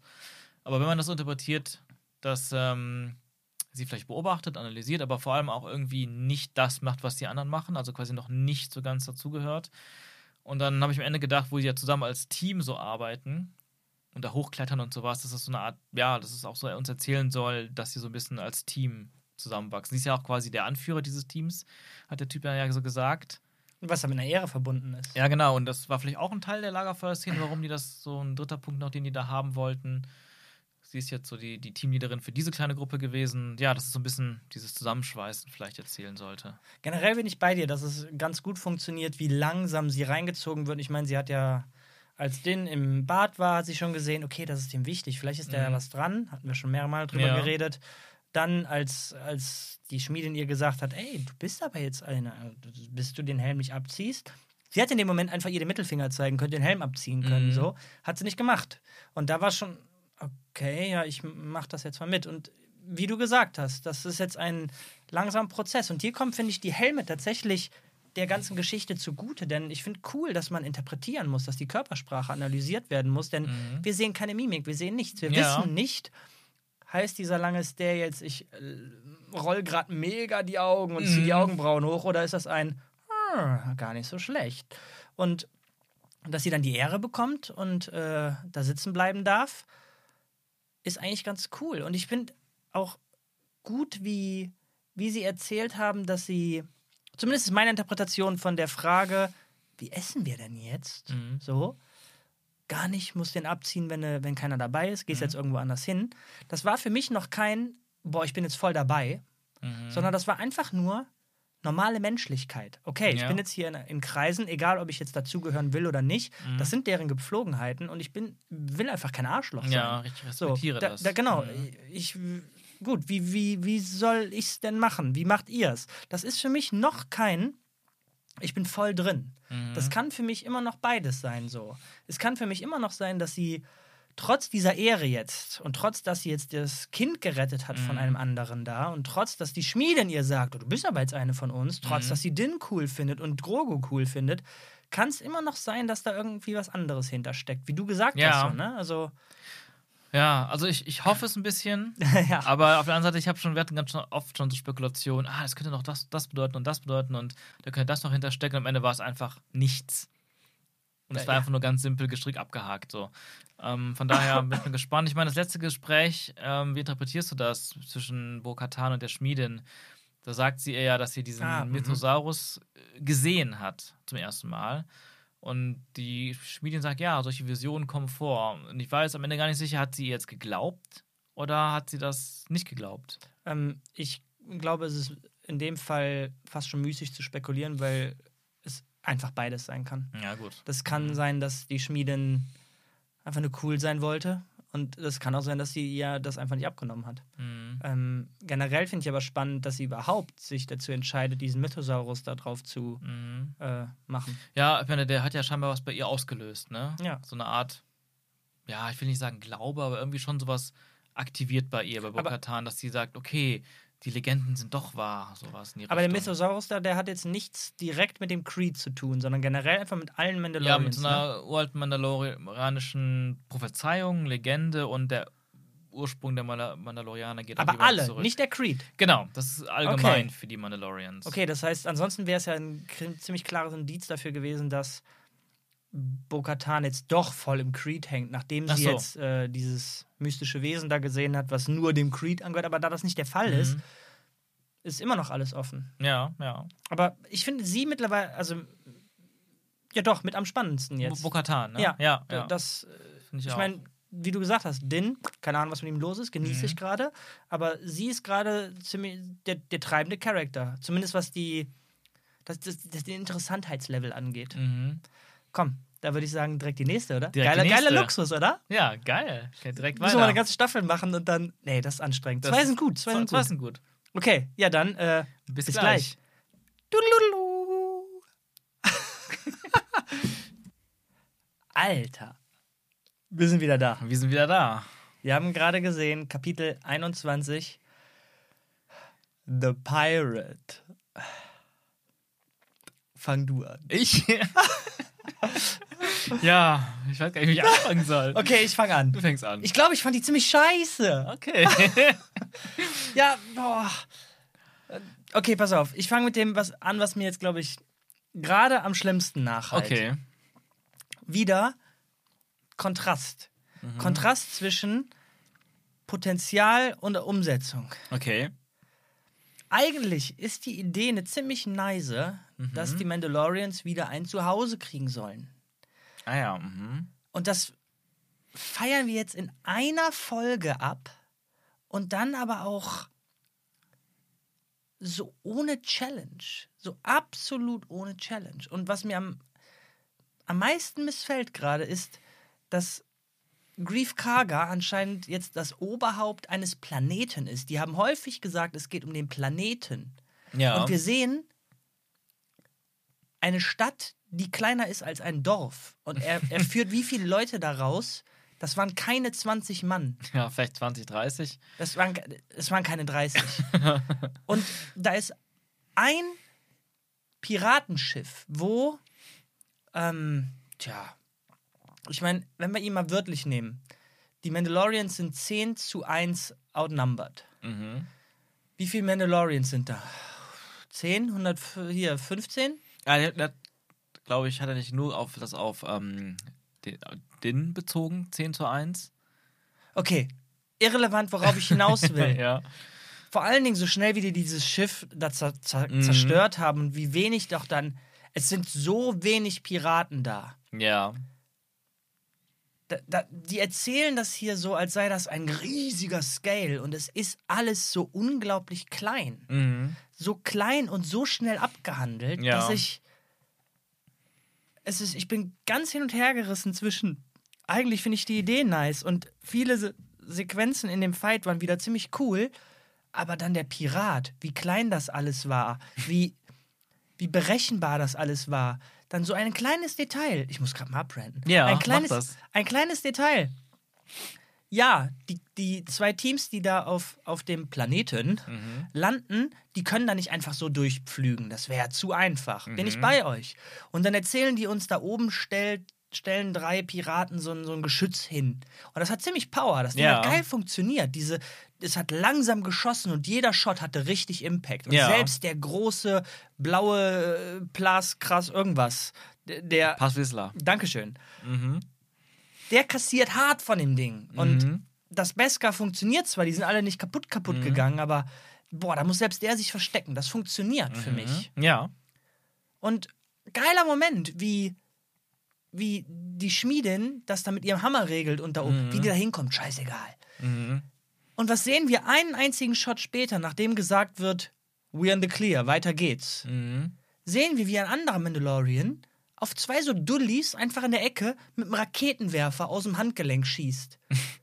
Warum habt ihr nicht den Dude oben an dem Geschütz mit einem Raketenwerfer weggebankt? Das wäre zu einfach. Das, du kannst nicht instant, nachdem du die Situation sehr schwer gelöst hast, die einfache Lösung einfach hinten ranwerfen. Ich, ich Ja. Also, äh, mal auf dieses, also ich kann alles nachvollziehen, was du sagst. Ähm, um mal auf dieses Detail einzugehen mit dem Raketenwerfer aus dem Arm, äh, Handgelenk. Ich würde mal behaupten, dass es den meisten gar nicht auffällt als Kritikpunkt in dem Fall. ja. Leider, aber deswegen kann man sich sowas auch irgendwie erlauben. Ja, ich weiß gar nicht, was ich das in der Folge sagen soll. Also, viele, ich finde, es war sehr viel. Die Folge war, glaube ich, länger als die davor. Zumindest fühlte sich länger an. Es sind sehr viele, Ich hatte das Gefühl, das ist mega gerusht alles. also auch, aber irgendwie sind so viele Steps passiert. ja, genau. So viel, dass ich mich noch gar nicht mehr erinnern kann, was am Anfang passiert war. Wie ging das Ganze eigentlich los? Sehr beschissen. Und wie? Ähm, ja, mit, mit so einem. Achso, es ging direkt auf ne Navarro los. Genau, oder? mit, mit so einem, mit so einem. Ha, ich blöffe jetzt mit mm, und sage, also das kannst du jetzt nicht bringen, Herr Pirat. Ne? Äh, Also das, äh, wir sind immer noch hier von der New Republic beschützt. Dein Bluff funktioniert nicht. Ruf mich erst wieder an, wenn du aufgeben willst. Oh Gott, hey. Ja. Ich fand den Exchange einfach schlecht. und dann schickt er halt, äh, schickt er halt äh, Hilfe los. Hilfe, hilfelos, genau. Und Hilfe holen. Hilferuf. Es war, genau. Ich meine, das war immerhin, immerhin können sie anscheinend Nachrichten auch über Planeten hinweg verschicken, wo du ja meintest, warum kann das denn keiner, warum kann denn äh, Bokatan nicht in der Folge davor, ähm, wenn sie das Nest gefunden hat, die ein Message zurückschicken, anstatt wieder zurückzufliegen, aber im Endeffekt hätte sie alleine ja auch nichts machen können. Anyway, ähm, diese Nachricht, der Hilferuf von Keith Kaga, Ja. ähm, geht dann erstmal an eine Art, ja, Rebellen-Außenposten. Und da hatten wir auch schon so einen ganz weirden Übergang, weil die Folge hieß ja auch schon The Pirate. Alter. Und dann haben wir diesen Piraten, Davy Jones, Spinatgesicht-Verschnitt, ähm, wieder gesehen. Natürlich war es klar, dass er wieder auftaucht. Dafür wurde er aufgebaut in der ersten Folge und hat jetzt seinen großen Abschluss bekommen. Ähm, und dann, als dann das Mandalorian-Theme kam mit dem Titel, hat das so, einen- so einen leichten Piraten-Musik-Touch Hör gehabt, auf. wo ich dir rübergeguckt habe zu dir und du hast nur den Kopf geschüttelt. Ja, ich habe nicht gesehen, dass du geko- äh, geguckt hast. Ich habe jetzt nicht für dich mit dem Kopf Ja. geschüttelt, sondern so, oh, was machen die, sondern ich war wirklich so em- empört. Ja, ja, das habe ich auch wahrgenommen. Und dann sehen wir so ein bisschen äh, Meer auch direkt als Übergangscut. Dann so eine Küste, das passt ja auch zu dem Piraten-Theme. Und dann waren wir auf einem neuen Planeten, der halt, ja, du meinst ja direkt Hawaii-Welt, wo wir dann so ein Rebellenlager gesehen haben, was halt wieder aussieht wie jedes Billo-Rebellenlager. Ein paar X-Wings, ein paar Y-Wings, dann plötzlich diese, diese, ja, diese Kanister, diese runden äh, Halbkegel, die aber aussehen wie ganz normale Kasernen aus wieder von der Erde, ähm, wo dann einfach so ein paar Rebellen rumstehen. Alles sieht total billig aus, wie so ein Fanfilm. Weiß nicht, automatisch bei diesen Kostümen. Und dann spielen die da Billard. Ja, also wie du gerade sagst, das ist, äh, da haben wir die 10 Minuten Arbeit reingesteckt. So, ja, wa- wa- was muss man denn in so eine Basis stecken? General, General Akbar muss da rein. Mhm. Ähm, Also zumindest mal ein Kalamari. da, ja, genau. Äh, die, die, die Kostüme, die müssen da rein. Und ja, das, wie, so- wie sieht denn so eine Kantine aus? Ähm, So eine ja, mit einem, Militärkantine. Genau, so. da muss Billard rein und wie, da, das ist doch ganz oft so, dass der Host, äh, der Wirt sagt, ey, ich habe eine Nachricht für dich, hier will jemand was. Alter, willst du mich verkohlen? Die haben, das ist eine Rebellenarmee und die haben es nötig, dass in einer Bar der Barmann dem Telefon bringt Boah. und der Typ fragt, kann ich deinen Viewer bitte benutzen? Mhm. Mit diesen Ich zeig grad furchtbaren Mittelfinger. Disketten. Ja. Sorry. Disketten. Der, der, der Typ geht dann nach Coruscant und muss dem, dem Dude der Diskette in die Mhm. Hand geben, die er dann auch wirklich reinstecken muss. Und ja, okay, jetzt muss ich aber auch wiedergeben. Das ist das Einzige, was wir.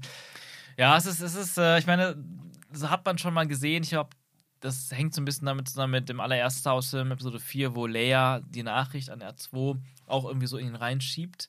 Das haben sie in äh, Rogue One dann ja auch extra, glaube ich, nachgebaut, das Replika, diese, ja, Diskette mit der Nachricht drauf. Und das hat sich anscheinend jetzt so durchgezogen, dass man sagt, weil auch in der letzten Folge, vorletzten Folge auf Coruscant hat man ja auch diese Büroszenen gehabt, wo dann auch mal wieder so ein Typ ankam, so ein älterer Herr mit so einem Ja, hatten wir jetzt wieder. Rolli mit, mit, diesen, mit diesen Disketten. So von wegen hier fürs Archiv und so.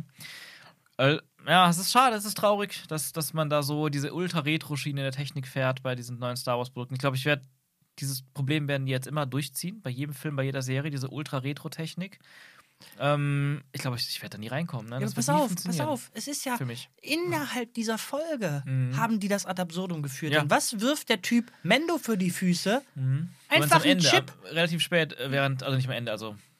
Genau, als Mendo einge eingeladen wurde, da zu helfen, Ja. wirft er ihm ein, ein, ein Hologramm-Device direkt in die Hand. War super kleines, Ja. super handlich und auch wo keine Diskette reinpasst. Und man so, ja, das ist doch die Technik, die wir irgendwie zumindest sehen wollen. Warum gibt er das nicht dem Typen auf Coruscant? Ja, jetzt kann man tausend Gründe finden mit, ja, der hatte die Nachricht halt noch nicht überspielt und ja, Budgetstreichung, der hatte das. Ja, du kannst alles erzählen, das ist aber lächerlich. Ja, du kannst auch einfach das cool erzählen. Aber man wollte diese Bar-Szene haben, die einfach wieder mal aus einer irdischen Film Genau. genommen wurde. Der, der, der Wirt muss dir das Telefon bringen. Ich habe eine Nachricht für dich. Mhm. Dass der Typ keinen eigenen fucking Communicator an seinem Gürtel hat, wo. Also, es ist einfach. Es ist lächerlich. Ja, es, ist, es tut mir wieder so weh, ne? weil ich wollte eigentlich, eigentlich sogar noch zur letzten Folge sagen, das Gefühl, trotz Lagerfeuer und so, dass das Worldbuilding bei Mandalorian weniger negativ auffällt, Ja. als zum Beispiel sogar Endor. Endor hat höhere Spitzen, positiv, was Worldbuilding angeht, viel, viel höhere. Gleichzeitig aber auch diese ultra in die Fresse Retro-Techniken von der Erde aus den 60ern, Ja. die wieder alles so kaputt machen. Und Mendo war da eigentlich recht rund jetzt, diese Staffel. Aber diese Folge gerade, die hat irgendwie wieder so richtig die in die Fresse gehauen. Weiß ich nicht. Retro-irdische Technik überall. Ja, ja, boah, ey, pff. Es ist also, ja, ich, äh, also dieser Pirat, es ist. Er ist Hammer. Aber ähm, es gab ein anderes Alien, was äh, auffällig war in dieser. Ähm, Geil, war mega geil. das animierte Alien, meinst Auf du? jeden Fall Ja, endlich Alien. mal ein geil aussehendes Alien.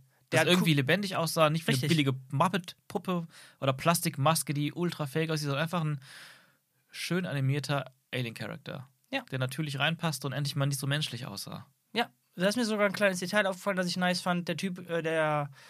Der X-Wing-Typ äh, geht dann los Mhm. und äh, der Alien sagt, ey, good luck. Und er tappt noch so auf die Bar. Mhm. So nach dem Motto, hier, komm, gib mir noch einen Drink. Ja. Und es war nicht ein, er guckt ihm lange hinterher, ich hoffe, er wird es überleben, sondern nein, er hat einfach sein Leben weitergelebt. Das hat für mich Mhm. irgendwie so porträtiert oder gut transportiert eher, naja, das ist zwar jetzt eine blöde Nachricht, die der Mhm. Typ gekriegt hat und ich habe dem gerade so ein bisschen buddymäßig was gesagt, aber im Grunde mache ich hier meinen Job und das, das, das shakt meine Welt jetzt nicht kaputt. Ja. Das kleines, organisches, cooles Detail. Ja. Aber vielleicht habe ich es auch nur wahrgenommen, weil ich den Alien irgendwie interessant und cool fand. Ich Ja. weiß es nicht. Ich meine, natürlich ist es so, dass solche CGI-Characters sehr teuer sind. Wenn du jetzt sagst, sagen wir, komm, der Piraten-Captain und seine Crew, die sehen auch alle so gut aus wie der eine da in der Bar, ja, kannst du halt nicht bezahlen, ne? Aber ähm, dazu noch, und warum man sich hier Mühe gegeben hat bei diesem Charakter, ist, weil es ein Cameo war ah, wieder die Oh. Trivia von Sean. aus, äh, aus der Star Wars animierten Serie Rebels. Okay. Charakter namens Zapp. Ähm, ich habe die ja nicht gesehen, aber dieser Charakter ist da wohl einer der Hauptrollen, oder einer Teil der Crew, der Gruppe, die man wohl ähm, bei Rebels, der man bei Rebels folgt. Und der basiert auf einem Design, einem sehr alten Design aus den 70ern für Chewbacca. Die haben halt Okay. quasi dieses ganz uralte Design von Chewbacca genommen und diesen Charakter für Rebels darauf basierend entwickelt. Und ähm, ja, jetzt taucht er zum ersten Mal in einer Live-Action auf. Und das wäre jetzt das zweite Mal, dass etwas aus dieser animierten Serie Rebels auftaucht. In Rogue One sieht man das Raumschiff von der Crew aus Rebels tatsächlich auch in der Endschlacht rumfliegen. Jetzt rente ich hier so ab und du kommst mit so einem coolen äh, Fact hier. Das Ja, das ist aber der einzige coole Fact. Weil, ähm, Mehr hast du nicht, ne? Äh, mal gucken. Also auf jeden Fall, die Sache ist, die, was ja interessant in der Folge ist, Du hast, ja, du hast ja selber schon sehr viel gerantet über das Finale und wie das alles sich auflöst. Und ich würde daran noch einen anderen Rant setzen am Ende. Aber erstmal, um dahin zu kommen, macht die Serie, macht die Folge sehr viele Sprünge an verschiedene Orte. Denn der X-Wing-Pilot, den wir ja auch schon aus anderen Folgen kennen, ähm, von Mandalorian, der mal wieder auftaucht, ein sympathischer Kollege ist quasi, der auch schon mal Mando aus der Scheiße gerettet hat. Ja, einmal aus der Scheiße gerettet hat und einmal hat gehen lassen quasi. Ja, ne? genau. War das nicht sogar in der Boba Fett-Reihe, wo der Naboo-Fighter Genau, richtig, ja, ja.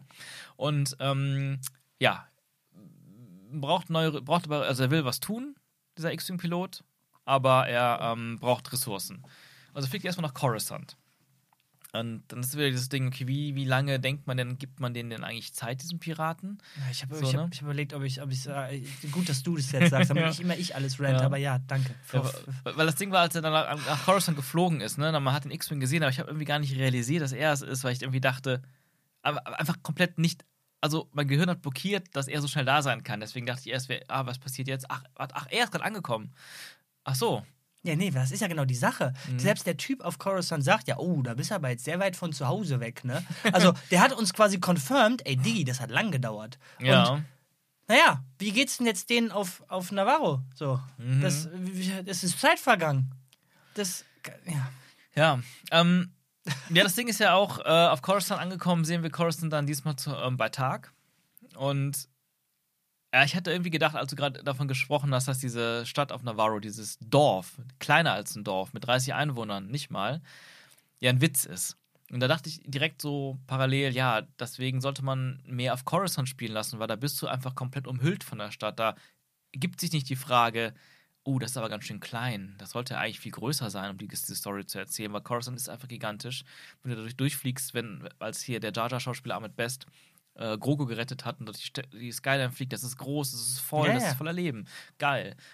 Aber dann dachte ich auch wieder, natürlich, solange du alles drumherum künstlich bauen kannst und die Leute nur in einem Cockpit sitzen oder in einem offenen Speeder, denn die Kulissen, die die bauen auf Coruscant, finde ich dann im Vergleich zu diesen Mhm. Nachtszenen extrem schlecht. Dieses Büro, dieses viel zu kleine Büro, wo er reingeht, was scheinbar eine wichtige Position ist, wo er hingeht, um nach Ressourcen zu fragen, das aber aussieht wie die Rümpelkammer, keine Ahnung vom Hausmeister oder so, das kleine Mini-Office, wo dann auch zufällig unser Bad Guy rumläuft, die Frau, die ähm, den, den äh, Wissenschaftler in zwei Folgen davor ja verraten hat und offensichtlich noch zu den Bösen gehört.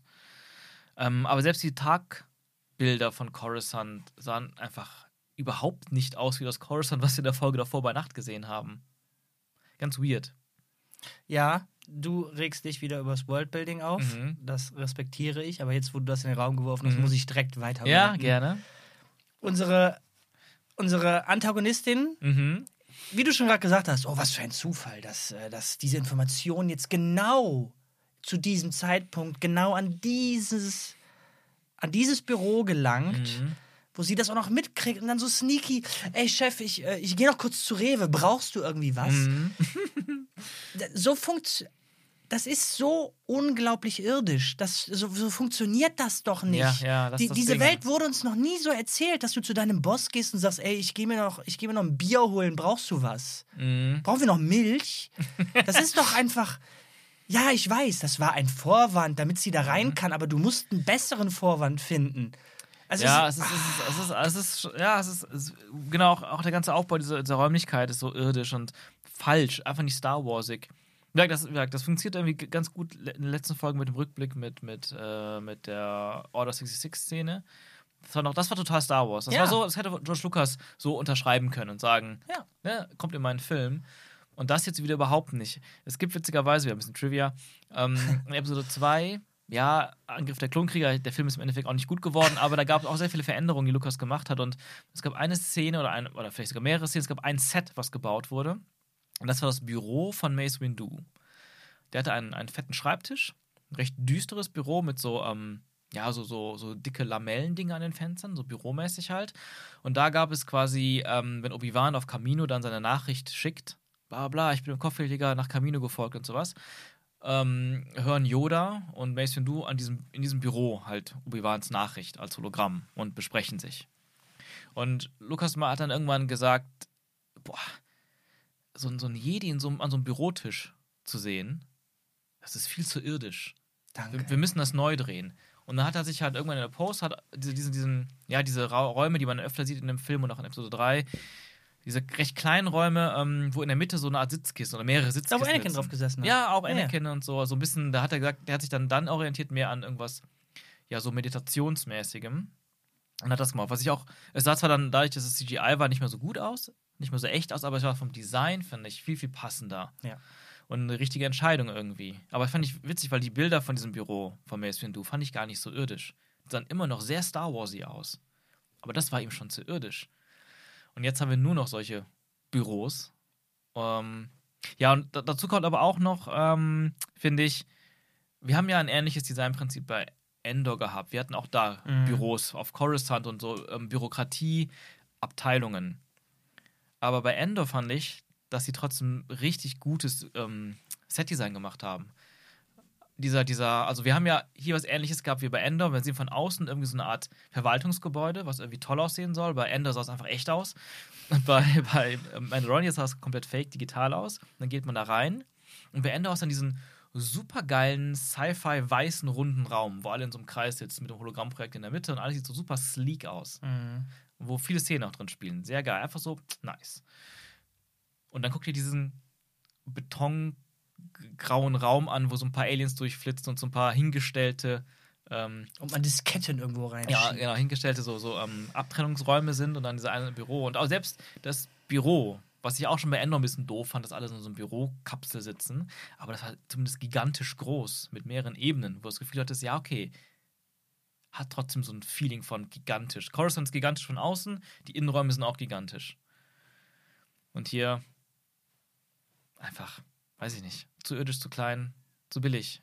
Dann fragt man sich, hätte man sich dann doch nicht vielleicht sparen sollen, diesen ganzen, diesen ganzen Republik-Nebenplot. Ja, ich habe eben daran denken müssen, als ich äh, so ein bisschen auch am Ranten war. Mhm. Man kann, ich glaube, das müsste ja dann Staffel, das war Staffel 2 von Mandalorian mit dem ganzen Western-Gedönsel, äh, wo auch hier äh, Timothy. Äh, Oliphant. Genau. Ähm, das war, glaube ich, das war auch schon in der. Warte mal, war das nicht schon in der ersten Staffel? Ging es nicht da schon los, in der ersten Staffel? worauf ich Vielleicht war es hinaus in der zweiten Staffel auch erst. Nee, du hast Worauf recht. ich hinaus Mhm. will. Da wurde sich ein, ein ganz kleines Dorf genommen, Mhm. wirklich wie im Western. Ja, der Western-Aspekt, der hat mich Ja. natürlich genervt, aber die, die Tatsache, dass man ein kleines, intimes Dorf erzählt hat und da konntest du halt wirklich als Leader zu allen sprechen. Ja. Das, du kannst nicht auf der einen Seite sagen, ich bin der, der, das Oberhaupt eines Planeten Mhm. und dann zu 40 Leuten irgendwie sprechen und, und sagen, dass hier, das, das ist jetzt, das ist mein Planet.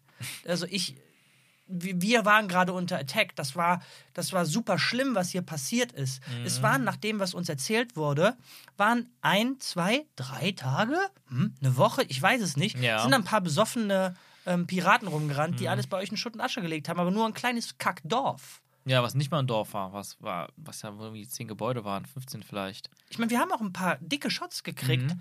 wo wir wirklich gesehen haben, das ist nichts mehr als dieses kleine Areal. Ja, Drumherum war Wasteland. Ja, richtig, richtig. Und du kann, das macht diesen Planeten so klein, wenn der dann großlaut sagen Mhm. kann, und unseren tollen Rettern geben wir das Land von den linken Lavafeldern bis zum großen Bach. So hat er es gesagt. ja. Oh, okay, cool, jetzt ja, da können sie jetzt campen und sich ein Häuschen bauen. So. Das, das, Mhm. Es fühlt sich so an, als hätte, hätte man dieses Western-Dörfchen gerettet, was okay wäre, wenn man das Western-Dörfchen gerettet Mhm. Ja. hat, aber nicht das, was der High Magistrate jetzt da. Äh, Ja, es ist, es ist das Problem. Ich meine, das ist ja, das zieht sich durch alle Staffeln durch und auch durch andere Serien, diese, das Größen, das Größending. Also, die, das habe ich ja auch schon oft kritisiert, dass in allen Mandalorian-Folgen, wo man mal Zivilisation sieht, dass es immer so ultra kleine Dörfer sind mit ultra wenig Menschen oder Bewohnern drin. Und ist natürlich auch irgendwo eine Budgetsache, ne? Also. Aber die- die- nein, die- das die wollten- entschuldigt's nicht. Nee, ist natürlich nicht. Ich, ich will nur sagen, ähm, die haben sich irgendwas, haben irgendwas geschrieben, dachten, ja, wir, wir retten die ganze Stadt und damit den ganzen Planeten. Und dann am Ende, ja, aber mm, ja, Maximum bis hier können wir bauen. Die Sache ist halt, dass ähm, du musst übernehmen, ich habe meinen Faden gerade verloren. Okay, ich übernehme sehr gerne. Denn ich finde die Idee nach wie vor Mhm. ziemlich geil, dass man dass man diesen Piratenkonflikt, so beschissen der Bad Guy ist, so wenig diese Typen auch sind, egal wie, wie plump die porträtiert sind, die knallen die kleinen Äffchen da ab und saufen nur. Ah, ah, ah, ah. Ja. Egal wie lächerlich das ist, die Idee ist nicht verkehrt. Sie Ja, ist ja, ja. einfach, aber du kannst daraus, wenn du es drei, vier Folgen sogar streckst, dass du wirklich, du musst dich da rein sneaken, weil die auf einmal Kontrolle über irgendwelche äh, Sicherheitstechnologie haben, die, Surprise, an äh, Kirif Gaga oder wie der heißt, dass einen nicht auf einmal, oh, da ist ein Piratenschiff über mir. Ja, wie ist, wie ist denn das gekommen? Das heißt, du hättest eine ganze Folge machen müssen äh, können, ja, wie, wie kommen wir auf den Planeten drauf? Wie können wir uns jetzt da irgendwie bewegen, ohne dass wir gesehen werden? Und du kannst mehrere Folgen erzählen, dass da so ein kleiner Babykrieg ist. Ja. Und dann hat dieses, dann kannst du auch in dem kleinen Ding da so erzählen, dass das alles ein bisschen mehr Gewicht hat, als innerhalb von zehn Minuten haben wir in einer Straße mit einem Gebäude da einen Fight. Und ein Dogfight oben, End of Story. Ja. Das, du kannst nicht auf der einen Seite dieses Larger than Life erzählen, hier geht es um einen Planeten und so viele Leben und gleichzeitig die Scheiße in zehn Minuten mit vier Häusern und 30 Leuten abreißen. Ja, das geht nicht. ja, ja, ja. Das ist das Problem, ja. Das funktioniert nicht. Das funktioniert Also es ist wirklich, ja, also es ist so unglaubwürdig. Wie gesagt, davor auf Coruscant in, den, in der Luft, in den Straßen, also der, im Flug, alles geil, alles so, wie es so groß wie es sein muss. Aber hier ist man wieder an einem Punkt, wo man halt mit, mit echten Kulissen arbeitet. Und dann merkst du auch direkt, ich fand auch diese, diese Schießerei, da gab es ein paar nette Momente, aber generell dieses ganze Geballer, das war so, das war relativ langweilig, fand ich. Von der Inszenierung, Ja. von der Spannung auch. Der einzige, was eben erwähnt, das einzige Ding, was so ein bisschen Spannung gemacht hat, war dann diese eine Kanone, die so Genau. oben reinhängen. Ja. Und es ist immer das Gleiche, es ist immer nur diese eine Kanone, die rumballert. Und das finde ich auch so schade, dass man nicht mal sagt, ey, das ist, da, das ist eine Science-Fiction-Welt, vielleicht gibt es andere Arten von ähm, Sicherheitsmaßnahmen, die die übernehmen. Was ist, warum gibt es keine automatischen Turrets? Warum gibt es nicht irgendwelche Roboter? Warum, weiß ich nicht, irgendwelche Laserschranken? Also einfach irgendwie mal gucken, was gibt es für Gadgets. Ich habe letztens ähm, nochmal Guardians of the Galaxy 1 und 2 geguckt. Ähm, und die sind voller Ideen. Voller verrückter Ideen, auch vor allem was Gadgets anbelangt. Ratchet, nee, heißt er Ratchet? Rocket. Rocket, der kleine Waschbär, ähm, hat super viele Gadgets, die er nutzt. Teilweise sind das so ähm, Dinge, die einen so gravitationsmäßig einfach wegschleudern. Oder so ein, so ein Ding, was er, was auf dich wirft oder auf dich schießt, dann ent- entsteht da so ein krasses Netz und dann hält dich fest. Und, und die übertrumpfen sich die ganze Zeit mit irgendw- irgendwelchen Gadgets in so manchen Kampfszenen. Und es ist einfach so, wo ich denke, boah, das ist so cool. Es macht einfach Spaß. Da sind immer wieder neue Ideen drin und nicht nur immer nur mit einer Kanone schießen oder mit einer, mit einer Pistole quasi schießen. Weil das hast du jetzt die ganze Zeit. Ich meine, die, die Mandalorians haben zumindest einen Jetpack, einen Flammenwerfer und diesen Seilwerfer. Ja. Aber das hat man schon alles in alten Filmen gehabt, bei Boba Fett.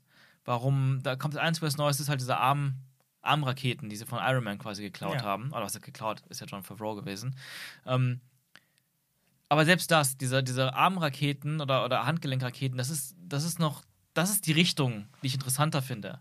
Gadgets, gebt mir coole Sachen, einen ausgetüfteteren Plan, auch, auch die Besetzung oder Besatzung der, äh, nee, Besetzung der, der Piraten, also von den Piraten, ähm, wie die sich da niederlassen, wie sie sich da auch verteidigen und sowas. Es müsste, da müsste, da, es gibt so viele Möglichkeiten, da irgendwas Cooles draus zu machen, was eben nicht in einer langweiligen Standardschießerei endet und eben so einfach gelöst werden kann, wo man nur eine Kanone am Ende ausschalten muss. Ja, das ist einfach so schade. und du hast gerade was äh, Interessantes gesagt, und zwar die. Ja, wie haben sich die Piraten denn da verteidigt? Wie haben die sich da niedergelassen? Mhm. Ja, können wir mal andersrum machen. Wie hat Gief Kaga Bubediba äh, Mhm. sich, sich denn da verteidigt? Ich meine, wir kriegen eine Szene, wo der da sagt: Boah, also hier müssen wir, guck mal, wir stellen das da hinten hin, dann sind unsere Shipping Lanes auch wieder offen. Mhm. Und die, ja, das ist doch eine super Idee. Das, Wir haben, äh, haben, Anno gespielt gerade. genau. Oder, oder Siedler oder keine Ahnung Mhm. was. Oder du hast gesagt SimCity, genau. Ja. Kümmere dich vielleicht mal darum, dass nicht einfach äh, ein riesiges Piratenschiff da einfach sein kann und wie du dich vielleicht verteidigen kannst, bevor du Shipping Lanes aufmachst. Denn wie diese Stadt, Planet, keine Ahnung Mhm. jetzt was, wie das überhaupt von diesem Schiff so eingenommen wurde, war, war, einfach, war einfach plump. Denn wir sehen, wie viele Turrets waren das, die unter diesem Ding da geklebt haben? Recht viele. Acht? Ja, ja, ja. Ja, findest du, das ist viel? Also dafür, dass die Stadt gar nichts hat anscheinend. Ja, genau. Das ist ja das, worauf ich hinaus will. Mhm. Also, wenn man davon ausgeht, das sind halt, das ist ein Planet. Mhm. Und da sind also irgendwas an Ressourcen wird der Typ haben, denn das sah ja sehr viel prunkvoller aus als noch in Season 1 und Ja. so. Irgendwas wird der Typ haben und bevor du da die Scheiße vergoldest, willst du dich da irgendwie verteidigen. Ja, Denn ja. du bist ja nach wie vor im Outer Rim unterwegs und Ja, da ist aber- jetzt nicht so selten, dass da Piraten rumdüsen. Eben, eben. Aber irgendwie muss Mando ja retten können. Aber, aber ja, es ist auch das Ding, genauso wie dann später alle, ich meine, die Piraten wurden recht einfach besiegt. Ja, die Dogfights waren so ein bisschen länger und interessanter, aber generell wurden leicht besiegt. Am Ende war, war ich auch sehr überrascht, dass dann hieß, ja, wir schießen einfach auf die Triebwerke und dann schützt das Ding ab und dann, warum haben die das nicht direkt gemacht? Äh, vielleicht wurde da irgendein Satz mal dazwischen gesetzt, warum das vorher nicht ging, aber es war halt so unglaublich einfach. Und da habe ich auch gedacht, ist das alles, was dieser Piratenkönig Lord da an Ja. Verteidigung hat? Ich meine, ist das alles? Das ist ein bisschen wenig, weil wenn dann eine ne Gruppe von, im Endeffekt waren es ja wirklich nur zwei Schiffe, die das große Piratenschiff abstürzen lassen haben. Ich meine, selbst wenn die ganze Bodenschießerei, sagen wir mal, die hätte Ja. sich deutlich länger gezogen und wenn dann aber trotzdem Mando und, und Bo-Katan einfach hätten ja so oder so dieses Piratenschiff abgeschossen, das wäre abgestürzt, dann wären die ganzen Piraten bestimmt auch, äh, ja, scheiße, ähm, wir gehen dann mal lieber. Ohne unser fettes Schiff und unseren Captain sind wir auch nichts. Um mal ein ja. positives, eine Mhm. positive Note zu sagen, was für mich wieder so ein bisschen funktioniert hat, Ja. war quasi so the, the dying breath of the pirate. Ähm, wie er gesagt hat, scheiß drauf, dann lenke ich jetzt halt das ganze Ding in die Stadt da rein. Mhm. Und es hat sich angefühlt, als sei der, das Schiff irgendwie, obwohl es gar nicht so groß Mhm. war, genauso groß wie die Stadt. Aber okay. Da, da ist nochmal, ich weiß nicht, ob es die Mucke war. Ja. Irgendwie ist da nochmal bei rumgekommen, oh, okay, das könnte jetzt ja wirklich nochmal kurz äh, gefährlich werden. Das Mhm. ist zumindest eine Challenge, die die haben. Ja. Denn du sagtest gerade, der Dogfight war noch interessanter. Mhm. Interessant ist jetzt hier ein weit ge gestretchtes Wort, finde ich. Es Ja. war cool. Ja. Es war cool, wie Mendo wieder sehr scharf um Ecken knallen kann Mhm. und äh, wie er einfach alles abknallt. Aber interessant, weiß ich nicht. Ich meine, die Mhm. haben nicht mal einen einzigen Shot auf ähm, Bo-Katans Schiff abgeben können. Die haben die kein einziges Mal getroffen. Was vorher auch nicht der Fall Mhm. Ja. Mhm. war. Als sie schon mal Stress hatten, wurden die getroffen. Und auch wenn wir nicht irgendwie gesehen haben, dass Schilde da kaputt gehen, haben die wenigstens versucht zu erzählen, Mhm. oh, das ist stressig jetzt hier. Die beiden, die beiden Schiffe hatten absolut kein Problem. Ja, das stimmt, das stimmt. So, und die. Da, darum sage ich, in dem Moment, wo der Typ das Schiff abstürzen lassen will, also der böse Pirat, Mhm. da hatte man kurz das Gefühl, das könnte jetzt in die Hose gehen. Und das, ich habe gedacht, vielleicht erzählen sie ja wirklich, obwohl wir jetzt alle gekommen sind, schaffen wir es nicht. Und dieses, die Stadt, Dorf, keine Ahnung, Mhm. hat es halt nicht hingekriegt. So, wir, sie ist leider trotzdem kaputt gegangen. Wir haben gewonnen, die Piraten sind weg, aber der Preis ist, die Stadt ist kaputt und oh, mit den Mandalorians bauen wir das jetzt zusammen wieder auf. Ich dachte, das erzählen die. Ja, wäre auch wär interessant. Das wäre ein bisschen mehr eine Konsequenz aus allem so. Genau, genau, dass du einen Preis bezahlt hast Mhm. für diese Aktion, aber es war einfach nichtig. Klar, Mhm. da sind jetzt viele Sachen kaputt gegangen und natürlich sind auch Leute dabei gestorben, Mhm. aber wir sehen ja keine Leichen da. Es wird nicht erzählt, dass ein Preis bezahlt wurde. Du musst davon ausgehen. Ja, wir haben ja, als der Angriff passiert ist, gesehen, wie da ein paar Leute umgefallen sind. Und ja, Mhm. es sind bestimmt auch ein, zwei Mandalorians da umgefallen, wobei, ich glaube, die sind alle wieder aufgestanden, oder? Ja, ich glaub, ist vielleicht einer gestorben? Der allererste dachte ich wäre gestorben, aber vielleicht auch nicht. Ja, ist halt schwer zu sagen. Es wird, Mhm. ich, bei mir ist nicht rübergekommen, dass ein, dass ein Preis bezahlt wird. Ja, ja, ja. Es war alles super easy. Und damit dann dieser Pirat dann auch sehr schnell zu Ende erzählt. Und es war irgendwie, ich, es hat sich gefühlt nicht so richtig was Neues ergeben, weil am Ende ja auch das, was die Mandalorians quasi gewonnen haben an Land, auch direkt wieder irrelevant wurde, weil die Schmiedin plötzlich meint, hey, du, Bo-Katan, kannst alle Mandalorianer Ach zusammenführen. Gott, da haben wir noch gar nicht drüber geredet. Ja, hau raus. Das, das war, ja, also es war, wirkte so, ich habe mich gefragt, also wenn man das erzählt, entweder nur damit es einfach eine coole Actionsequenz ist mit einem Bösewicht, wo es Spaß macht, ihn zu besiegen, oder eben, oder und, oder eben, dass man daraus irgendwie, die Dinge ändern sich dadurch. Wir haben jetzt gekämpft, deswegen, ähm, ja, vielleicht, vielleicht ist es doch das gewesen. Also nicht während des Kampfs und nach dem Kampf, sondern vor dem Kampf. Diese Rede von Paz Whistler, dass er ja erstmal quasi kritisiert und äh, was vorher alles passiert ist und dass sie schon gekämpft haben für Mando und, und nur für das kleine Baby und ges viele gestorben sind, was ja auch passiert ist in der ersten Staffel am Ende. Und dann aber dieser Switch dass es richtig ist, dass wir ihm helfen jetzt, wieder helfen. Ja, das war er, nice. ne? Das war eine gute Szene, also zumindest so von, von also von, von Paz Whistlas Rolle her und wie er es gesprochen hat und, und wie es auch geschrieben war und so. Irgendwann, das war wahrscheinlich dann das Wichtige, warum man einen Event braucht. Einen Feind, den man jetzt besiegen kann, eine Rettungsaktion, am besten auch da, wo eh schon einige von den Characters mal Unterschrift gesucht haben, um die noch mehr zusammenzubringen. Und wahrscheinlich sollte das der Schmiedin so diesen Aha-Effekt geben. Eigentlich müsste ich ja sagen Din und Bo-Katan, aber Bo-Katan, du, du hast wirklich den Mythosaurier gesehen. Ich glaube dir, also das, da hat sich meine Frage dann beantwortet Mhm. aus der letzten Folge. Ähm, und ich sehe jetzt den Value darin, dass du eben auch deinen Helm abziehen kannst und solltest, weil du kannst auch die anderen Mandalorianer, die eben nicht unserer krassen Sekte angehören und ihre Helme auch mal abziehen, zusammenbringen. Ähm, damit wir unsere wahre Heimat wieder erobern können. Aber irgendwie fühlt sich das nicht so wirklich organisch und natürlich entwickelt an, sondern so ein bisschen gezweckt, damit wir an dieses Ende kommen. Ja. Und ich fand es ja auch, das habe ich ja so laut gesagt, ein Ja. bisschen schade, dass, Bokat, dass es nicht Bokatans eigene Entscheidung ist, dass schon wieder Ja. unsere Hauptfiguren nur hin und her geschoben werden von anderen. Und sie macht's halt auch sofort. Und sie macht es auch sofort. Es gibt da auch, ich meine, sie ist ja auch super berührt und nach Tränen in den Augen. Aber das fand ich irgendwie so ein bisschen so, auch wieder so gezweckt. Und machte Bo-Katan für mich wieder uninteressanter. Ja. Wo ich gerade eine letzte Folge Ja. das Gefühl hatte, ey, Bo-Katan ist so zweite Hauptrolle jetzt mit Mando. Finde ich cool, die beiden. So, so, so teils Outcast, teils dazugehörend. Ja, aber jetzt wird sie doch noch hin und her geschoben bisher. Und das fand ich ein bisschen schwach dann. Ich müsste die Folge jetzt nochmal gucken, um mir sicher zu sein in dem, was ich jetzt sage. Aber Ja. ich sag's einfach trotzdem. Mhm. Ich bin aufgebracht, immer noch. Ja.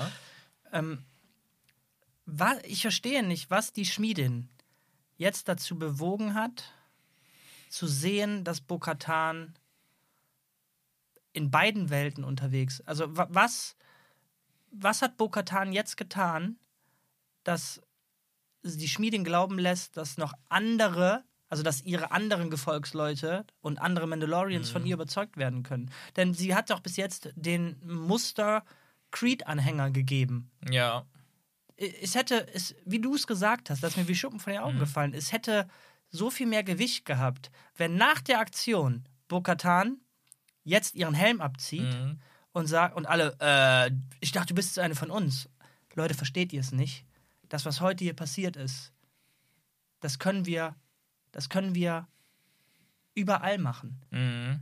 Pass Wissler haben wir überzeugt. Ich habe ihn, sein Kind wiedergebracht Mhm. und er war auf einmal auf unserer Seite. Ich kann das mit allen von uns machen. Wie viel stärker wäre das bitte gewesen, wenn es von ihr gekommen wäre? Mhm. Ja, ja, eben, eben. Das wäre wirklich, da hätte ich, glaube ich, auch so einen Moment gehabt. Ja. So ein bisschen Gänsehaut, ein bisschen so ah, Euphorie auch.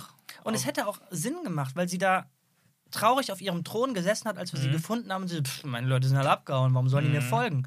Boom, jetzt hätte sie da hingehen können und sagen können, ey, Mhm. erinnert ihr euch noch an diesen scheiß Creed? Ich bin Teil davon geworden und guck mal hier, ich darf meinen Helm trotzdem abziehen. Leute, wir können, wir haben, wir haben wieder einen Planeten. Wir können, Mhm. ich war auf, ich war auf Mandalore. Ich habe gesehen, da kann man doch wieder hin.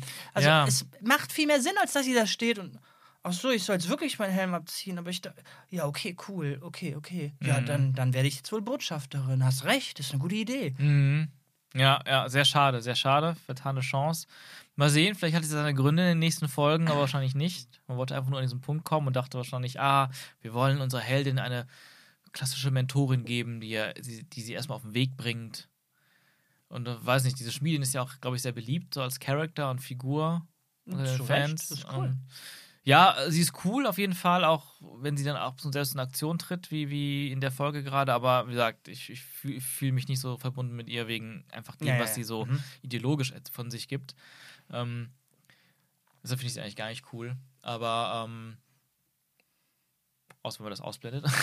Aber ja, dass man dann vielleicht sagt, ah, wir wollen, wir wollen dieser Schmiedin einfach diesen, diesen Moment geben und dann. Ja, aber dafür hat halb- sie viel zu wenig. Screentime, viel zu wenig Charakter. Ich meine, ich kenne ihren Namen nicht außer Armorer. Ich glaube, sie heißt auch nur so. Ja, schwierig. Also, Ja, so, ja, so wie die jetzt Bokatan in den Mittelpunkt Mhm. gedrängt oder gerückt haben, Mhm.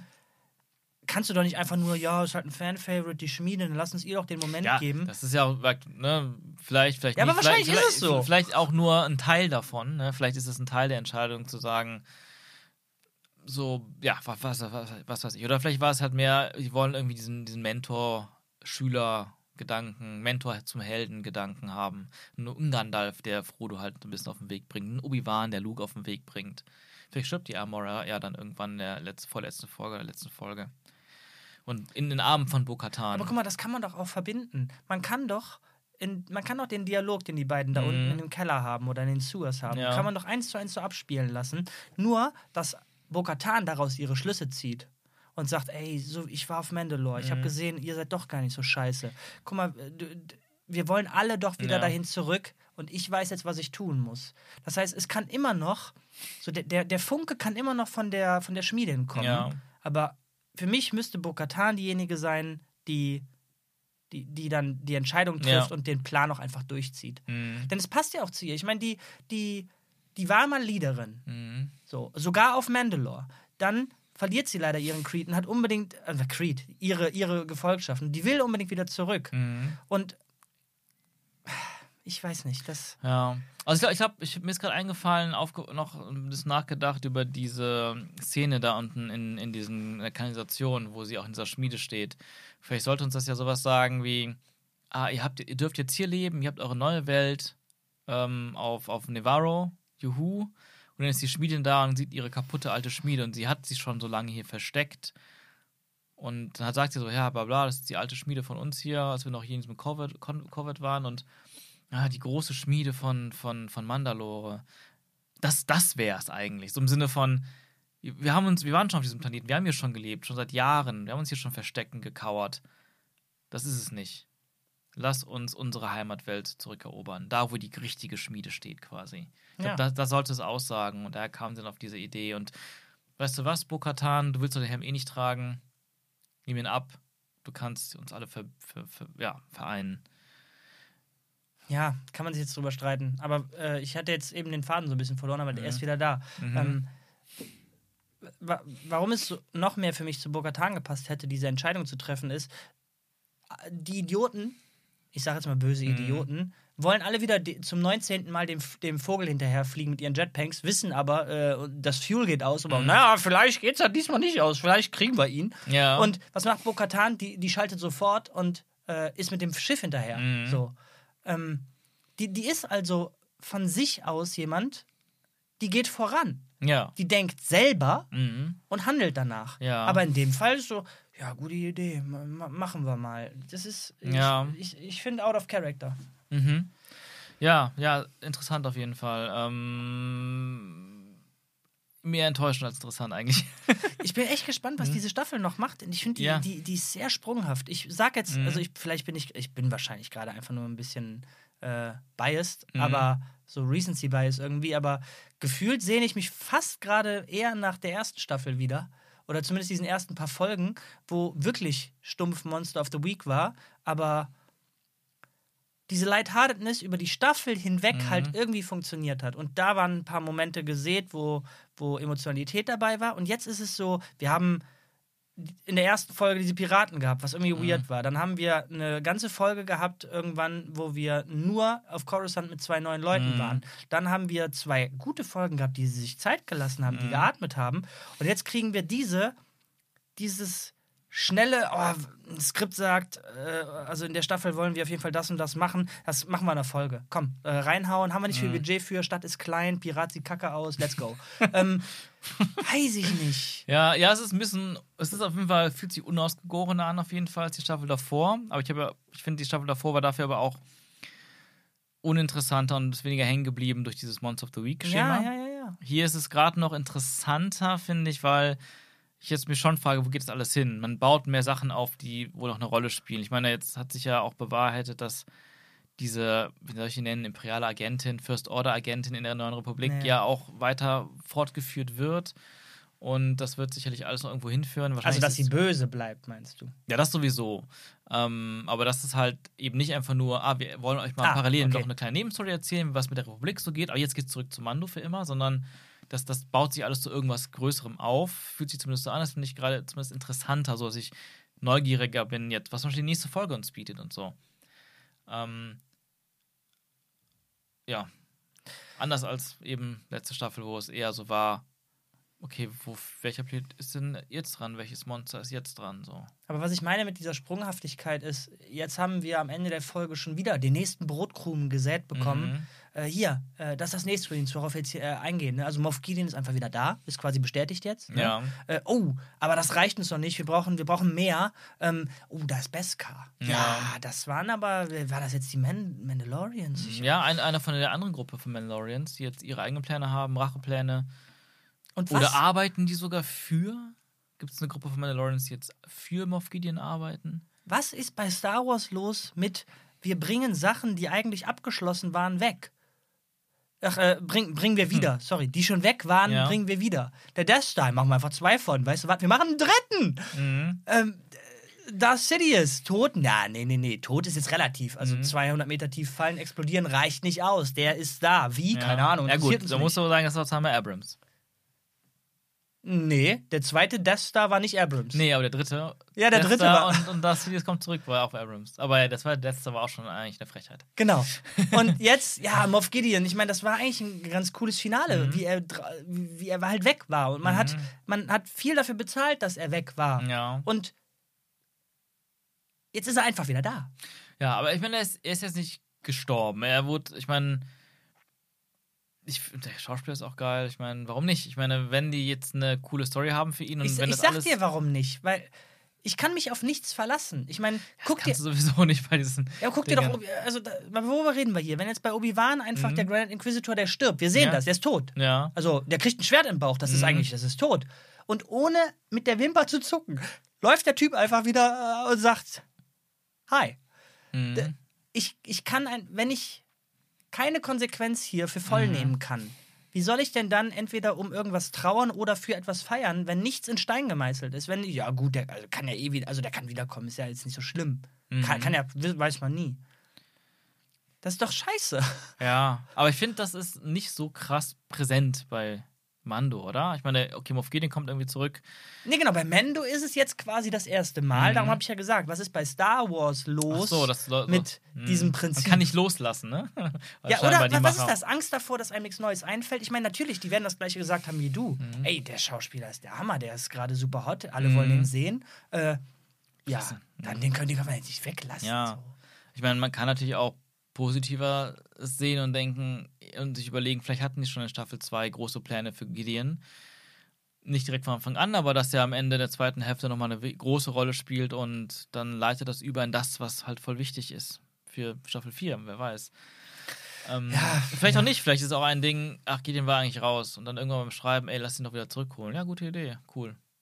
Kann alles sein. Ich meine, aktuell haben wir ja nicht so einen richtigen Bad Guy, so einen richtigen Hau drauf Bad Guy. Ne? Wir haben ja, zum Glück ist es nicht mehr der Pirat. ja, der Pirat zum Glück ist schnell abgehandelt worden dann. Ja, aber, wie du, la- de- deine Mimik war gerade der Hammer. Man kann halt nicht, auch nicht ernst drüber reden. Ja. Allein das Wort Pirat. Wir hatten halt, wir hatten einen Western, wo die wirklich den Colt gezückt haben. Jetzt Mhm. Ja. haben wir wieder so eine Colt-Szene gehabt, aber Mhm. Mit Piraten, die aussehen wie. Egal, ich hör auf. Ja. Ja, und dann, ähm, wir haben halt sonst nichts. Wir haben jetzt eher sowas, so ein Intrigenspiel in der, in der Republik. Ja, aber du sagst, warte mal, das, nee, ich will da gar nicht weiter zuhören, denn du Mhm. sagst das gerade so, als hätten die Writer nicht in der Hand, dass wir was anderes haben. Ja. Die können, pass auf, die können schreiben, was die wollen. Ja, die hätten auch einen, einen, einen Bad Guy anstelle des Piraten-Captains äh, entwickeln Ja. können, der richtig geil ist und Bock macht, wo man einfach nicht aufhören kann, mit ihm Szenen zu sehen.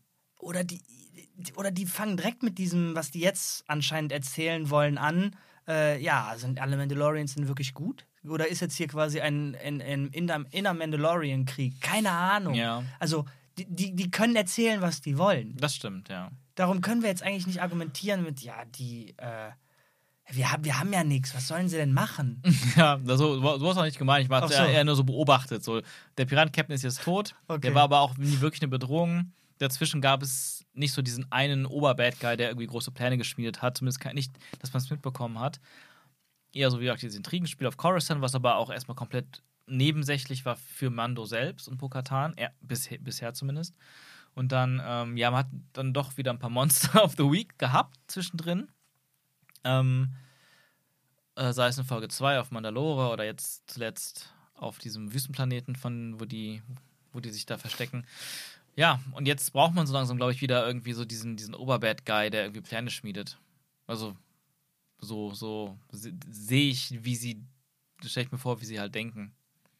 Mhm. Und deswegen fand ich es aber auch interessant, dass man eben diesen Coruscant-Part hatte, wo man mal sieht, okay, Ja. eben nicht nur die Haut drauf Generäle oder Admiräle oder Imperatoren, sondern da, da ist mehr am Start. Da passiert mehr, da sind mehr Leute. Jetzt hat man immer noch nur diese eine Frau. Ja. Natürlich wäre es interessant oder schön auch zu sehen, dass es noch mehr sind oder noch mehr werden. Denn so, so ein bisschen so die Republik ist unterwandert ähm, von, von ex-imperialen Agenten. Vor allem, da hätte man ja wirklich was. Also, die haben hier etwas in diese Szene reingeworfen, wo der ähm, X-Wing-Fighter äh, Cop, der Mhm. Straßencop Ja, auf, stimmt. auf Coruscant war. Da haben die einfach mal so reingeworfen, den Konflikt zwischen Leuten, die schon wirklich lange für die New Republic kämpfen Mhm.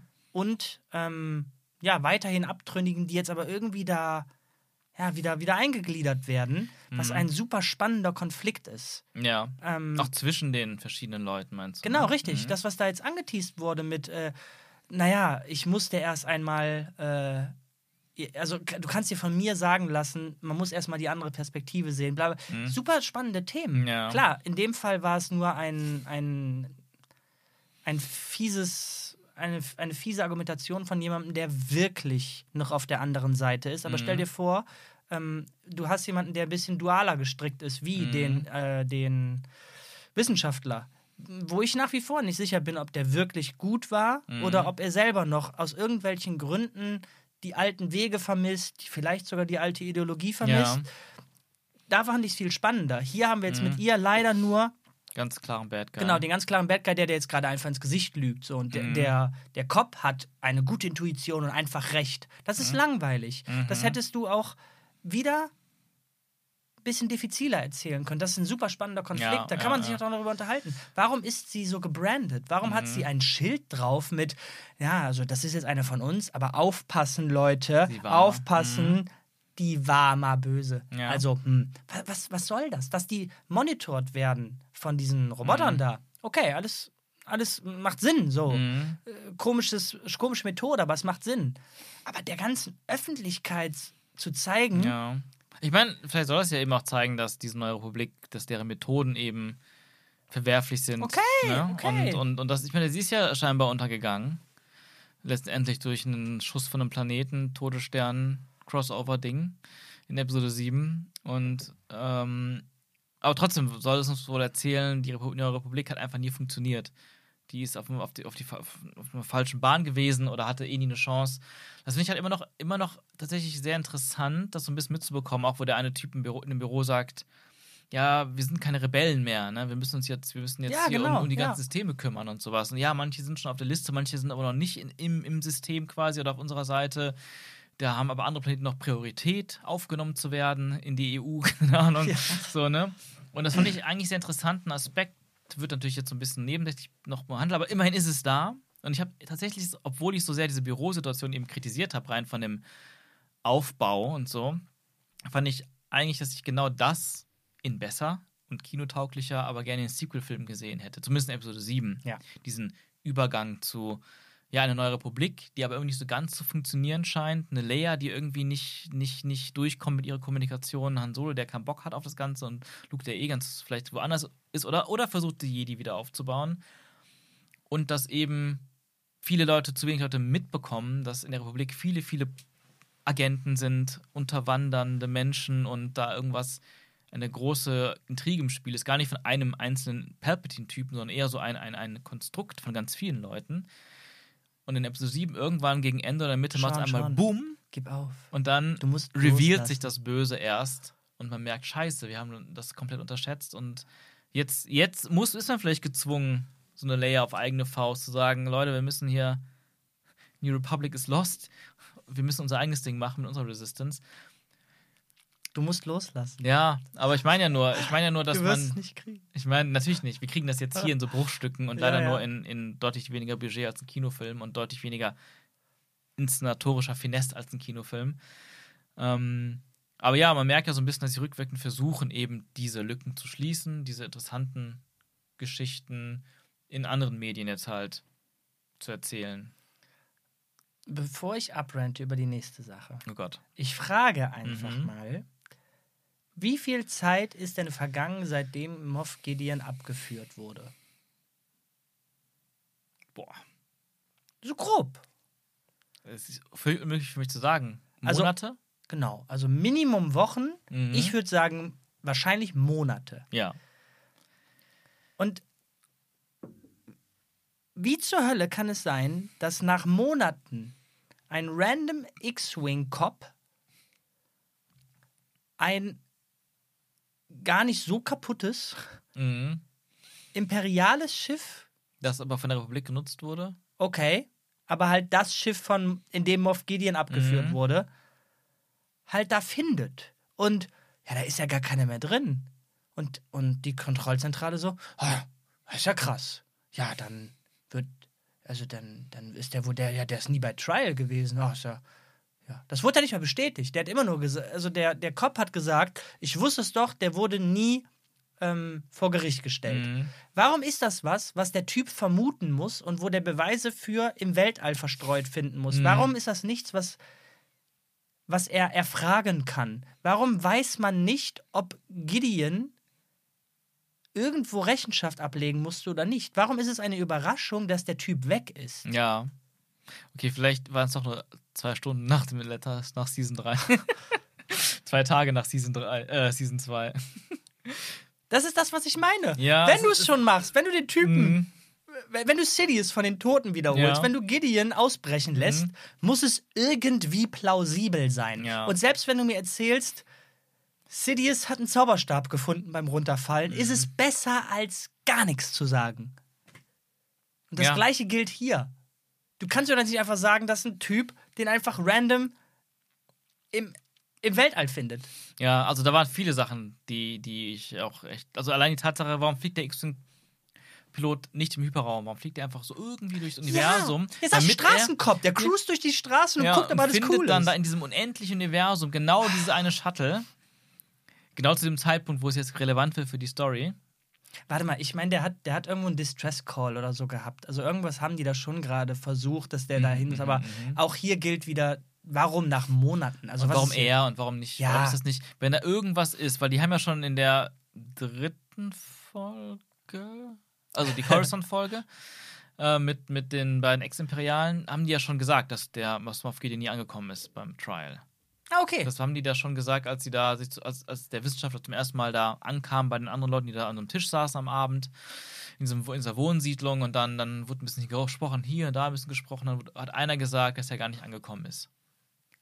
Glaube ich zumindest, das gehört zu haben. Oder, ja, es würde auch Sinn machen. oder, oder haben die gesagt, der ist auf dem Weg zum Trial? Ich weiß es nicht mehr. Fakt ist, in jedem Fall, egal ob man es weiß Mhm. oder nicht, sollte das Knowledge sein, dass, hier, dass ein, ein Imperi nicht imperialer, ein äh, republikanischer Mhm.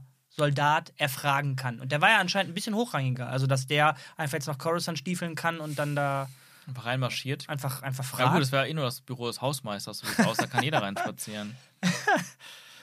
ähm, ja, was dann auch interessant war, dann hatte man, dann fing man plötzlich wieder an, so ein bisschen mehr Techie-Stuff zu machen, wo ich denke, ja, das ist wieder ein bisschen cooler. Dann hat diese R2-Einheit ein neues Feature bekommen, dass dieses, dieser, dieser, Ja. dieser kleine, Ein R5, hallo? Nee, nee, es war eine R2-Einheit, das war der grüne.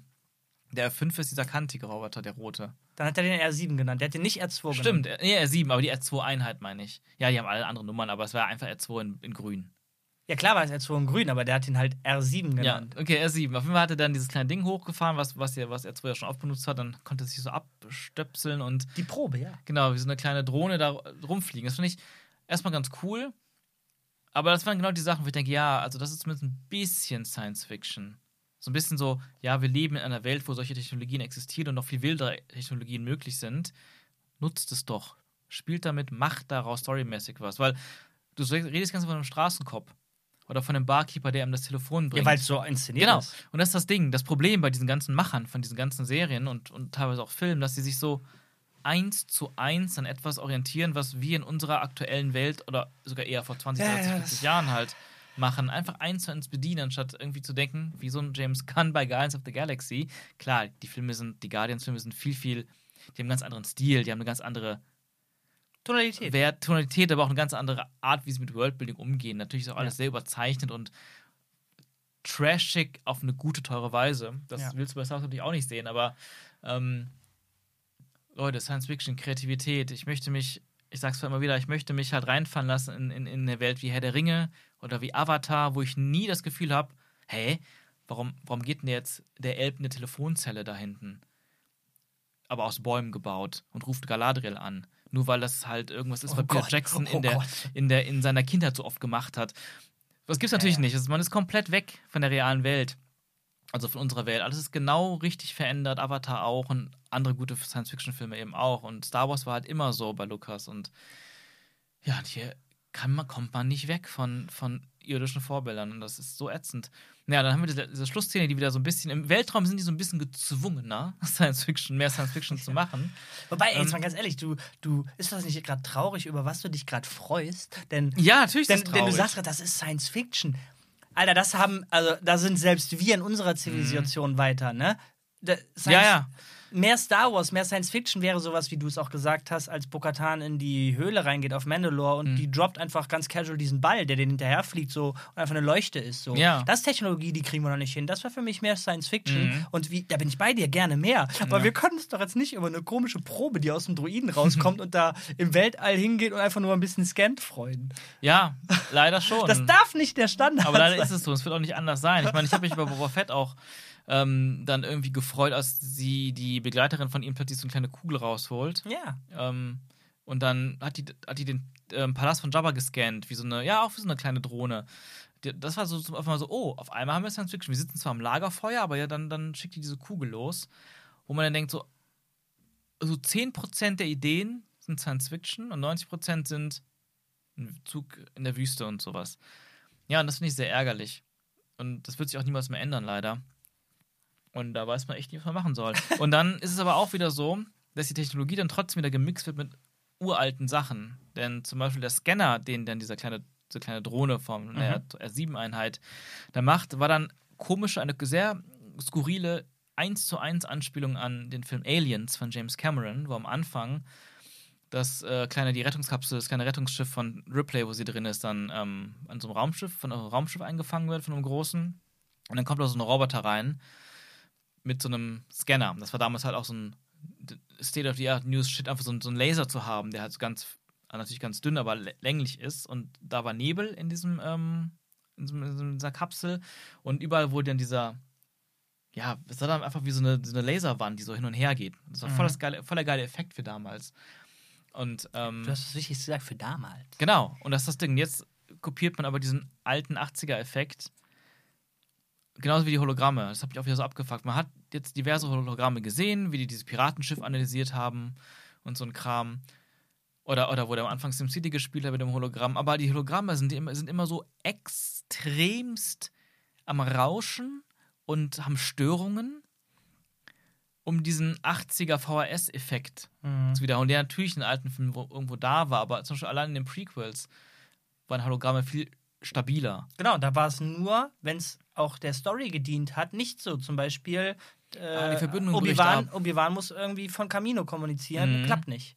Ja, oder, oder am Anfang, wenn, wenn Palpatine auf Naboo spricht, dann stört die Föderation da die Kommunikation, dann wird Ja. immer mehr an zu glitschen, Genau. zu glitschen und ist er ganz weg. Bla bla, oh, die haben so Kommunik- Kommunikationssystem gestört. Und das ist halt so das Ding, weil man kann ja auch, das ist ja eine kreative Entscheidung zu sagen, wir können die Hologramme auch einfach richtig geil smooth machen, mit so ganz dezenten Glitches, die man fast nicht wahrnimmt, weil wir das einfach cooler finden.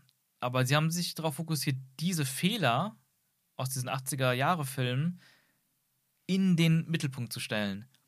Und wir haben ja uns heute diesen interessanten ähm, Trailer angeguckt von so einem Ah. Ex-VFX VFX-Artist, der wohl bei Andor mitgearbeitet hat, der so ein da hier noch eine Perle rein. ja, eine Perle vielleicht, wir haben es noch nicht gesehen. Aber da hat so ein, ähm, ja, ein, ein wirklich professioneller VF VFX-Artist seinen eigenen Fancut von, O- von der Obi-Wan-Serie gemacht oder arbeitet gerade dran, einen, einen einzelnen Feature-Film draus zu machen. Fan-Cut ist jetzt, also das ist ja nicht das, was das Ding abhebt, ne? Äh, aber genau, das, was das noch besonders macht, ist, dass er als Effektartist auch haufenweise von den Shots überarbeitet hat mit neuen Effekten. Viele, viele Hintergründe erweitert, langweilige irdische äh, äh, Landscapes quasi mit, mit visuell exotischen Elementen angereichert hat, die aber trotzdem sehr realistisch aussehen. Obi-Wan ausgeschnitten hat, rotoskopiert hat, andere Hintergründe gesetzt hat für eine andere Art von Storytelling. Ähm, da sieht man, Szenen aus Endor genommen hat, um Sachen sinnvoller zu erzählen. Oh ja, genau. Also nur als Beispiel ist echt interessant, wurde ja oft kritisiert, die Befreiung von dem Inquisitor-Turm, wo dann irgendwie zwei umfunktionierte Snowspeeder plötzlich einfach dahin fliegen, ohne dass es irgendeine Form von Verteidigung gibt. Und dann wieder wegfliegen und nicht ein TIE Fighter losgeschickt wird, nicht irgendwas passiert. Ja, genau. Solche Sachen. Und da hat er, im Teil sieht man schon, dass er Szenen aus Endor genommen hat, wie die TIE Fighter-Piloten in den TIE Fighter steigen Genau. und losfliegen. Und das zusammen gemixt mit den Szenen aus Obi-Wan, dass es halt aussieht wie, ja, da ist eine Verteidigung. Ja, das Imperium jagt jetzt noch diesen, diesen Kreuzer. Also sehr interessant gemacht und worauf ich eigentlich hinaus wollte Mhm. im Ganzen war, ähm, worüber haben wir gerade nochmal gesprochen? Achso, genau, es gab so eine Szene, die mich bei Obi-Wan sehr gestört hat, visuell, rein visuell, wo Vader in seiner Festung sitzt, zum ersten Mal auf seinem Ah, Thron, ja. auf Mustafa, dem Lavaplaneten. Ja, schön, den Planeten wiederzusehen. Dann sieht man diesen Shot, wo er in so einer recht, ja, sterilen, recht langweiligen, sehr dunklen Location auf so einem Thron sitzt und nichts macht, sondern einfach nur da wartet. Wie Bokatan in ihrem Thronraum. Das ist wohl irgend so, so ein Thing bei den Mhm. Writern von Lucasfilm. Ähm, und dann hat er einfach so ein fettes Hologramm von der Galaxis ähm, oder von der Galaxie vor ihn, ihn digital eingebaut. Genau, warte mal. Das ist in diesem neuen Fanmade oder nicht Fanmade, von dem anderen, von dem VFX-Artist reingebaut worden. Also Genau, muss man unterstreichen. Mhm, genau, eingebaut. Und da sind zwei Sachen geil. Erstmal sieht es aus, ah, Vader tut etwas, er sucht aktiv nach Obi-Wan. Und zweitens, das sind drei Sachen sogar. Zweitens ist das Bild rein kompositorisch visuell viel interessanter aufgebaut, mit diesem riesigen blau, bläulich leuchtenden Hologramm vor ihm. Und drittens, ja, er hat nicht diesen 80er Jahre Crap-Hologramm-Effekt exorbitant draufgebaut, sondern es ist ein super feines Hologramm, was einfach super Science-Fiction-mäßig aussieht. Aber immer noch ein Hologramm ist. Ja, genau, aber es ist einfach so, weißt du, wie ich damals bei, damals bei Darth Maul auch diese Hologramme eingebaut habe, auf eine Weise, wo- Weise, wo ich dachte, ah, ich mach die mal einfach ein bisschen moderner. Dann sind die auch zeitloser und sehen einfach cooler aus. Warum, warum nicht diese Star Wars Welt ein bisschen anheben in eine zeitlose, futuristische Welt? Aber sie haben sich entschieden, bei Lucasfilm alles ganz, ganz bewusst auf diese offensichtlichen 80er, 70er Jahre Technologien und Fehler quasi zu Aber fokussieren. schon, das ist doch alles ganz, das ist der falscher Fokus. Wir müssen uns da einfach freuen, dass wir diesmal keine iPads kriegen. Ey, ich sorry, aber ich finde, die iPads sind moderner als diese Disketten. Die sie Modern, ne? Aber besser weiß ich nicht. Ah, ich finde sie schon tatsächlich. Also dann, dann nehme dann nehm ich persönlich Ja? lieber Retro-Quatsch als, ja, ist halt irdisch iPad. Ja, aber ein iPad ist, Irdisches. iPad ist zumindest irgendwie innerhalb der Technologie, die die haben, schon ein, ein Step nach vorne. Anders als eine Diskette. Weiß ich nicht. ja, okay, klar, ist es, ja, ja. Ist indiskutabel. Ähm, Wir, wir, wir, ver- wir, ver- wir, wir, wir, wir, wir verlieren uns wieder wir verlieren uns und, und wir, müssen wahrscheinlich schon klingen wie so, alte, alte Opas, die die ganze Zeit, oh, Worldbuilding und das ist alles zu irdisch. Denn das Problem ist, wir, wir, wir ranten jedes Mal darüber ab, aber man kommt immer dahin, aber immer- leider immer wieder. immer passiert, Es ist, allgegenwärtig halt. Und das ist schade. Das macht dann irgendwie auch nicht mehr so viel Spaß. Außer man hat halt Folgen, wo sich das einfach nicht so deutlich abzeichnet, wie wir es ja eigentlich in der Vergangenheit jetzt hatten in dieser Staffel sehr viel. Und, oder man ist eben in Orten, wo es irgendwie passt. Ja. Aber wenn es gerade darum geht, wie so eine, so eine Action-Szene zu gestalten, wo eine Stadt erobert wird und wieder zurückerobert wird. Alter, ich, ich wünschte, James Gunn hätte das inszeniert. Mhm. Das wäre eine ganz andere Welt gewesen. Genauso wie du auch schon Anfang, anfangs kritisiert hattest, dass dieses Piratenschiff einfach da ist. Also es gibt kein, keine Warnung, kein System, kein Warnsystem, kein, keine Scanner, die sagen, Ja, ja, da nähert sich ein großes Schlachtschiff und es wird gleich hier in, in die Atmosphäre eintreten. Sondern erst, wenn das direkt vor seinen Augen über der Stadt schwebt, Ja. merkt der Typ das. oh Leute, da ist ja, oh, oh, die sehen aber böse aus. Oh, Kacke. Hat es denn keiner ankommen sehen? Ach shit, ich schick mal eine Nachricht nach irgendwo. Okay, hin. wenn, wenn wir jetzt da nochmal sind, wenn wir nochmal zu dem, wenn wir dann nochmal zurückgehen. ja. Ich fand es so fucking lächerlich, wie die Leute dann auch alle, die gehen weiterhin ihres, ihres Alltages und so und erst als geschossen wurde, ah, fangen alle an zu schreien und Sachen explodieren und die, die laufen weg und erst dann, dass da einfach über eurer Stadt so ein vermeintlich sehr großes Schiff, das wahrscheinlich auch aussehen sollte wie ein Piratenschiff, das macht euch nicht nervös oder so. Also das ist Alltag hier. Das kann ja auch ein Frachter sein, weiß ich nicht. Und der hovert da einfach so rum. Na, vielleicht, aber manche, oder zumindest äh, der ähm, High Magistrate, der hat ja direkt das erkannt, was für ein Schiff das ist. Ja, genau. Aber ich meine, jetzt mal unabhängig davon, wie viel Sinn das in der Mhm. Welt macht, dass die Leute sich darüber keine Gedanken machen und einfach da weiter ihres Alltags Mhm. gehen.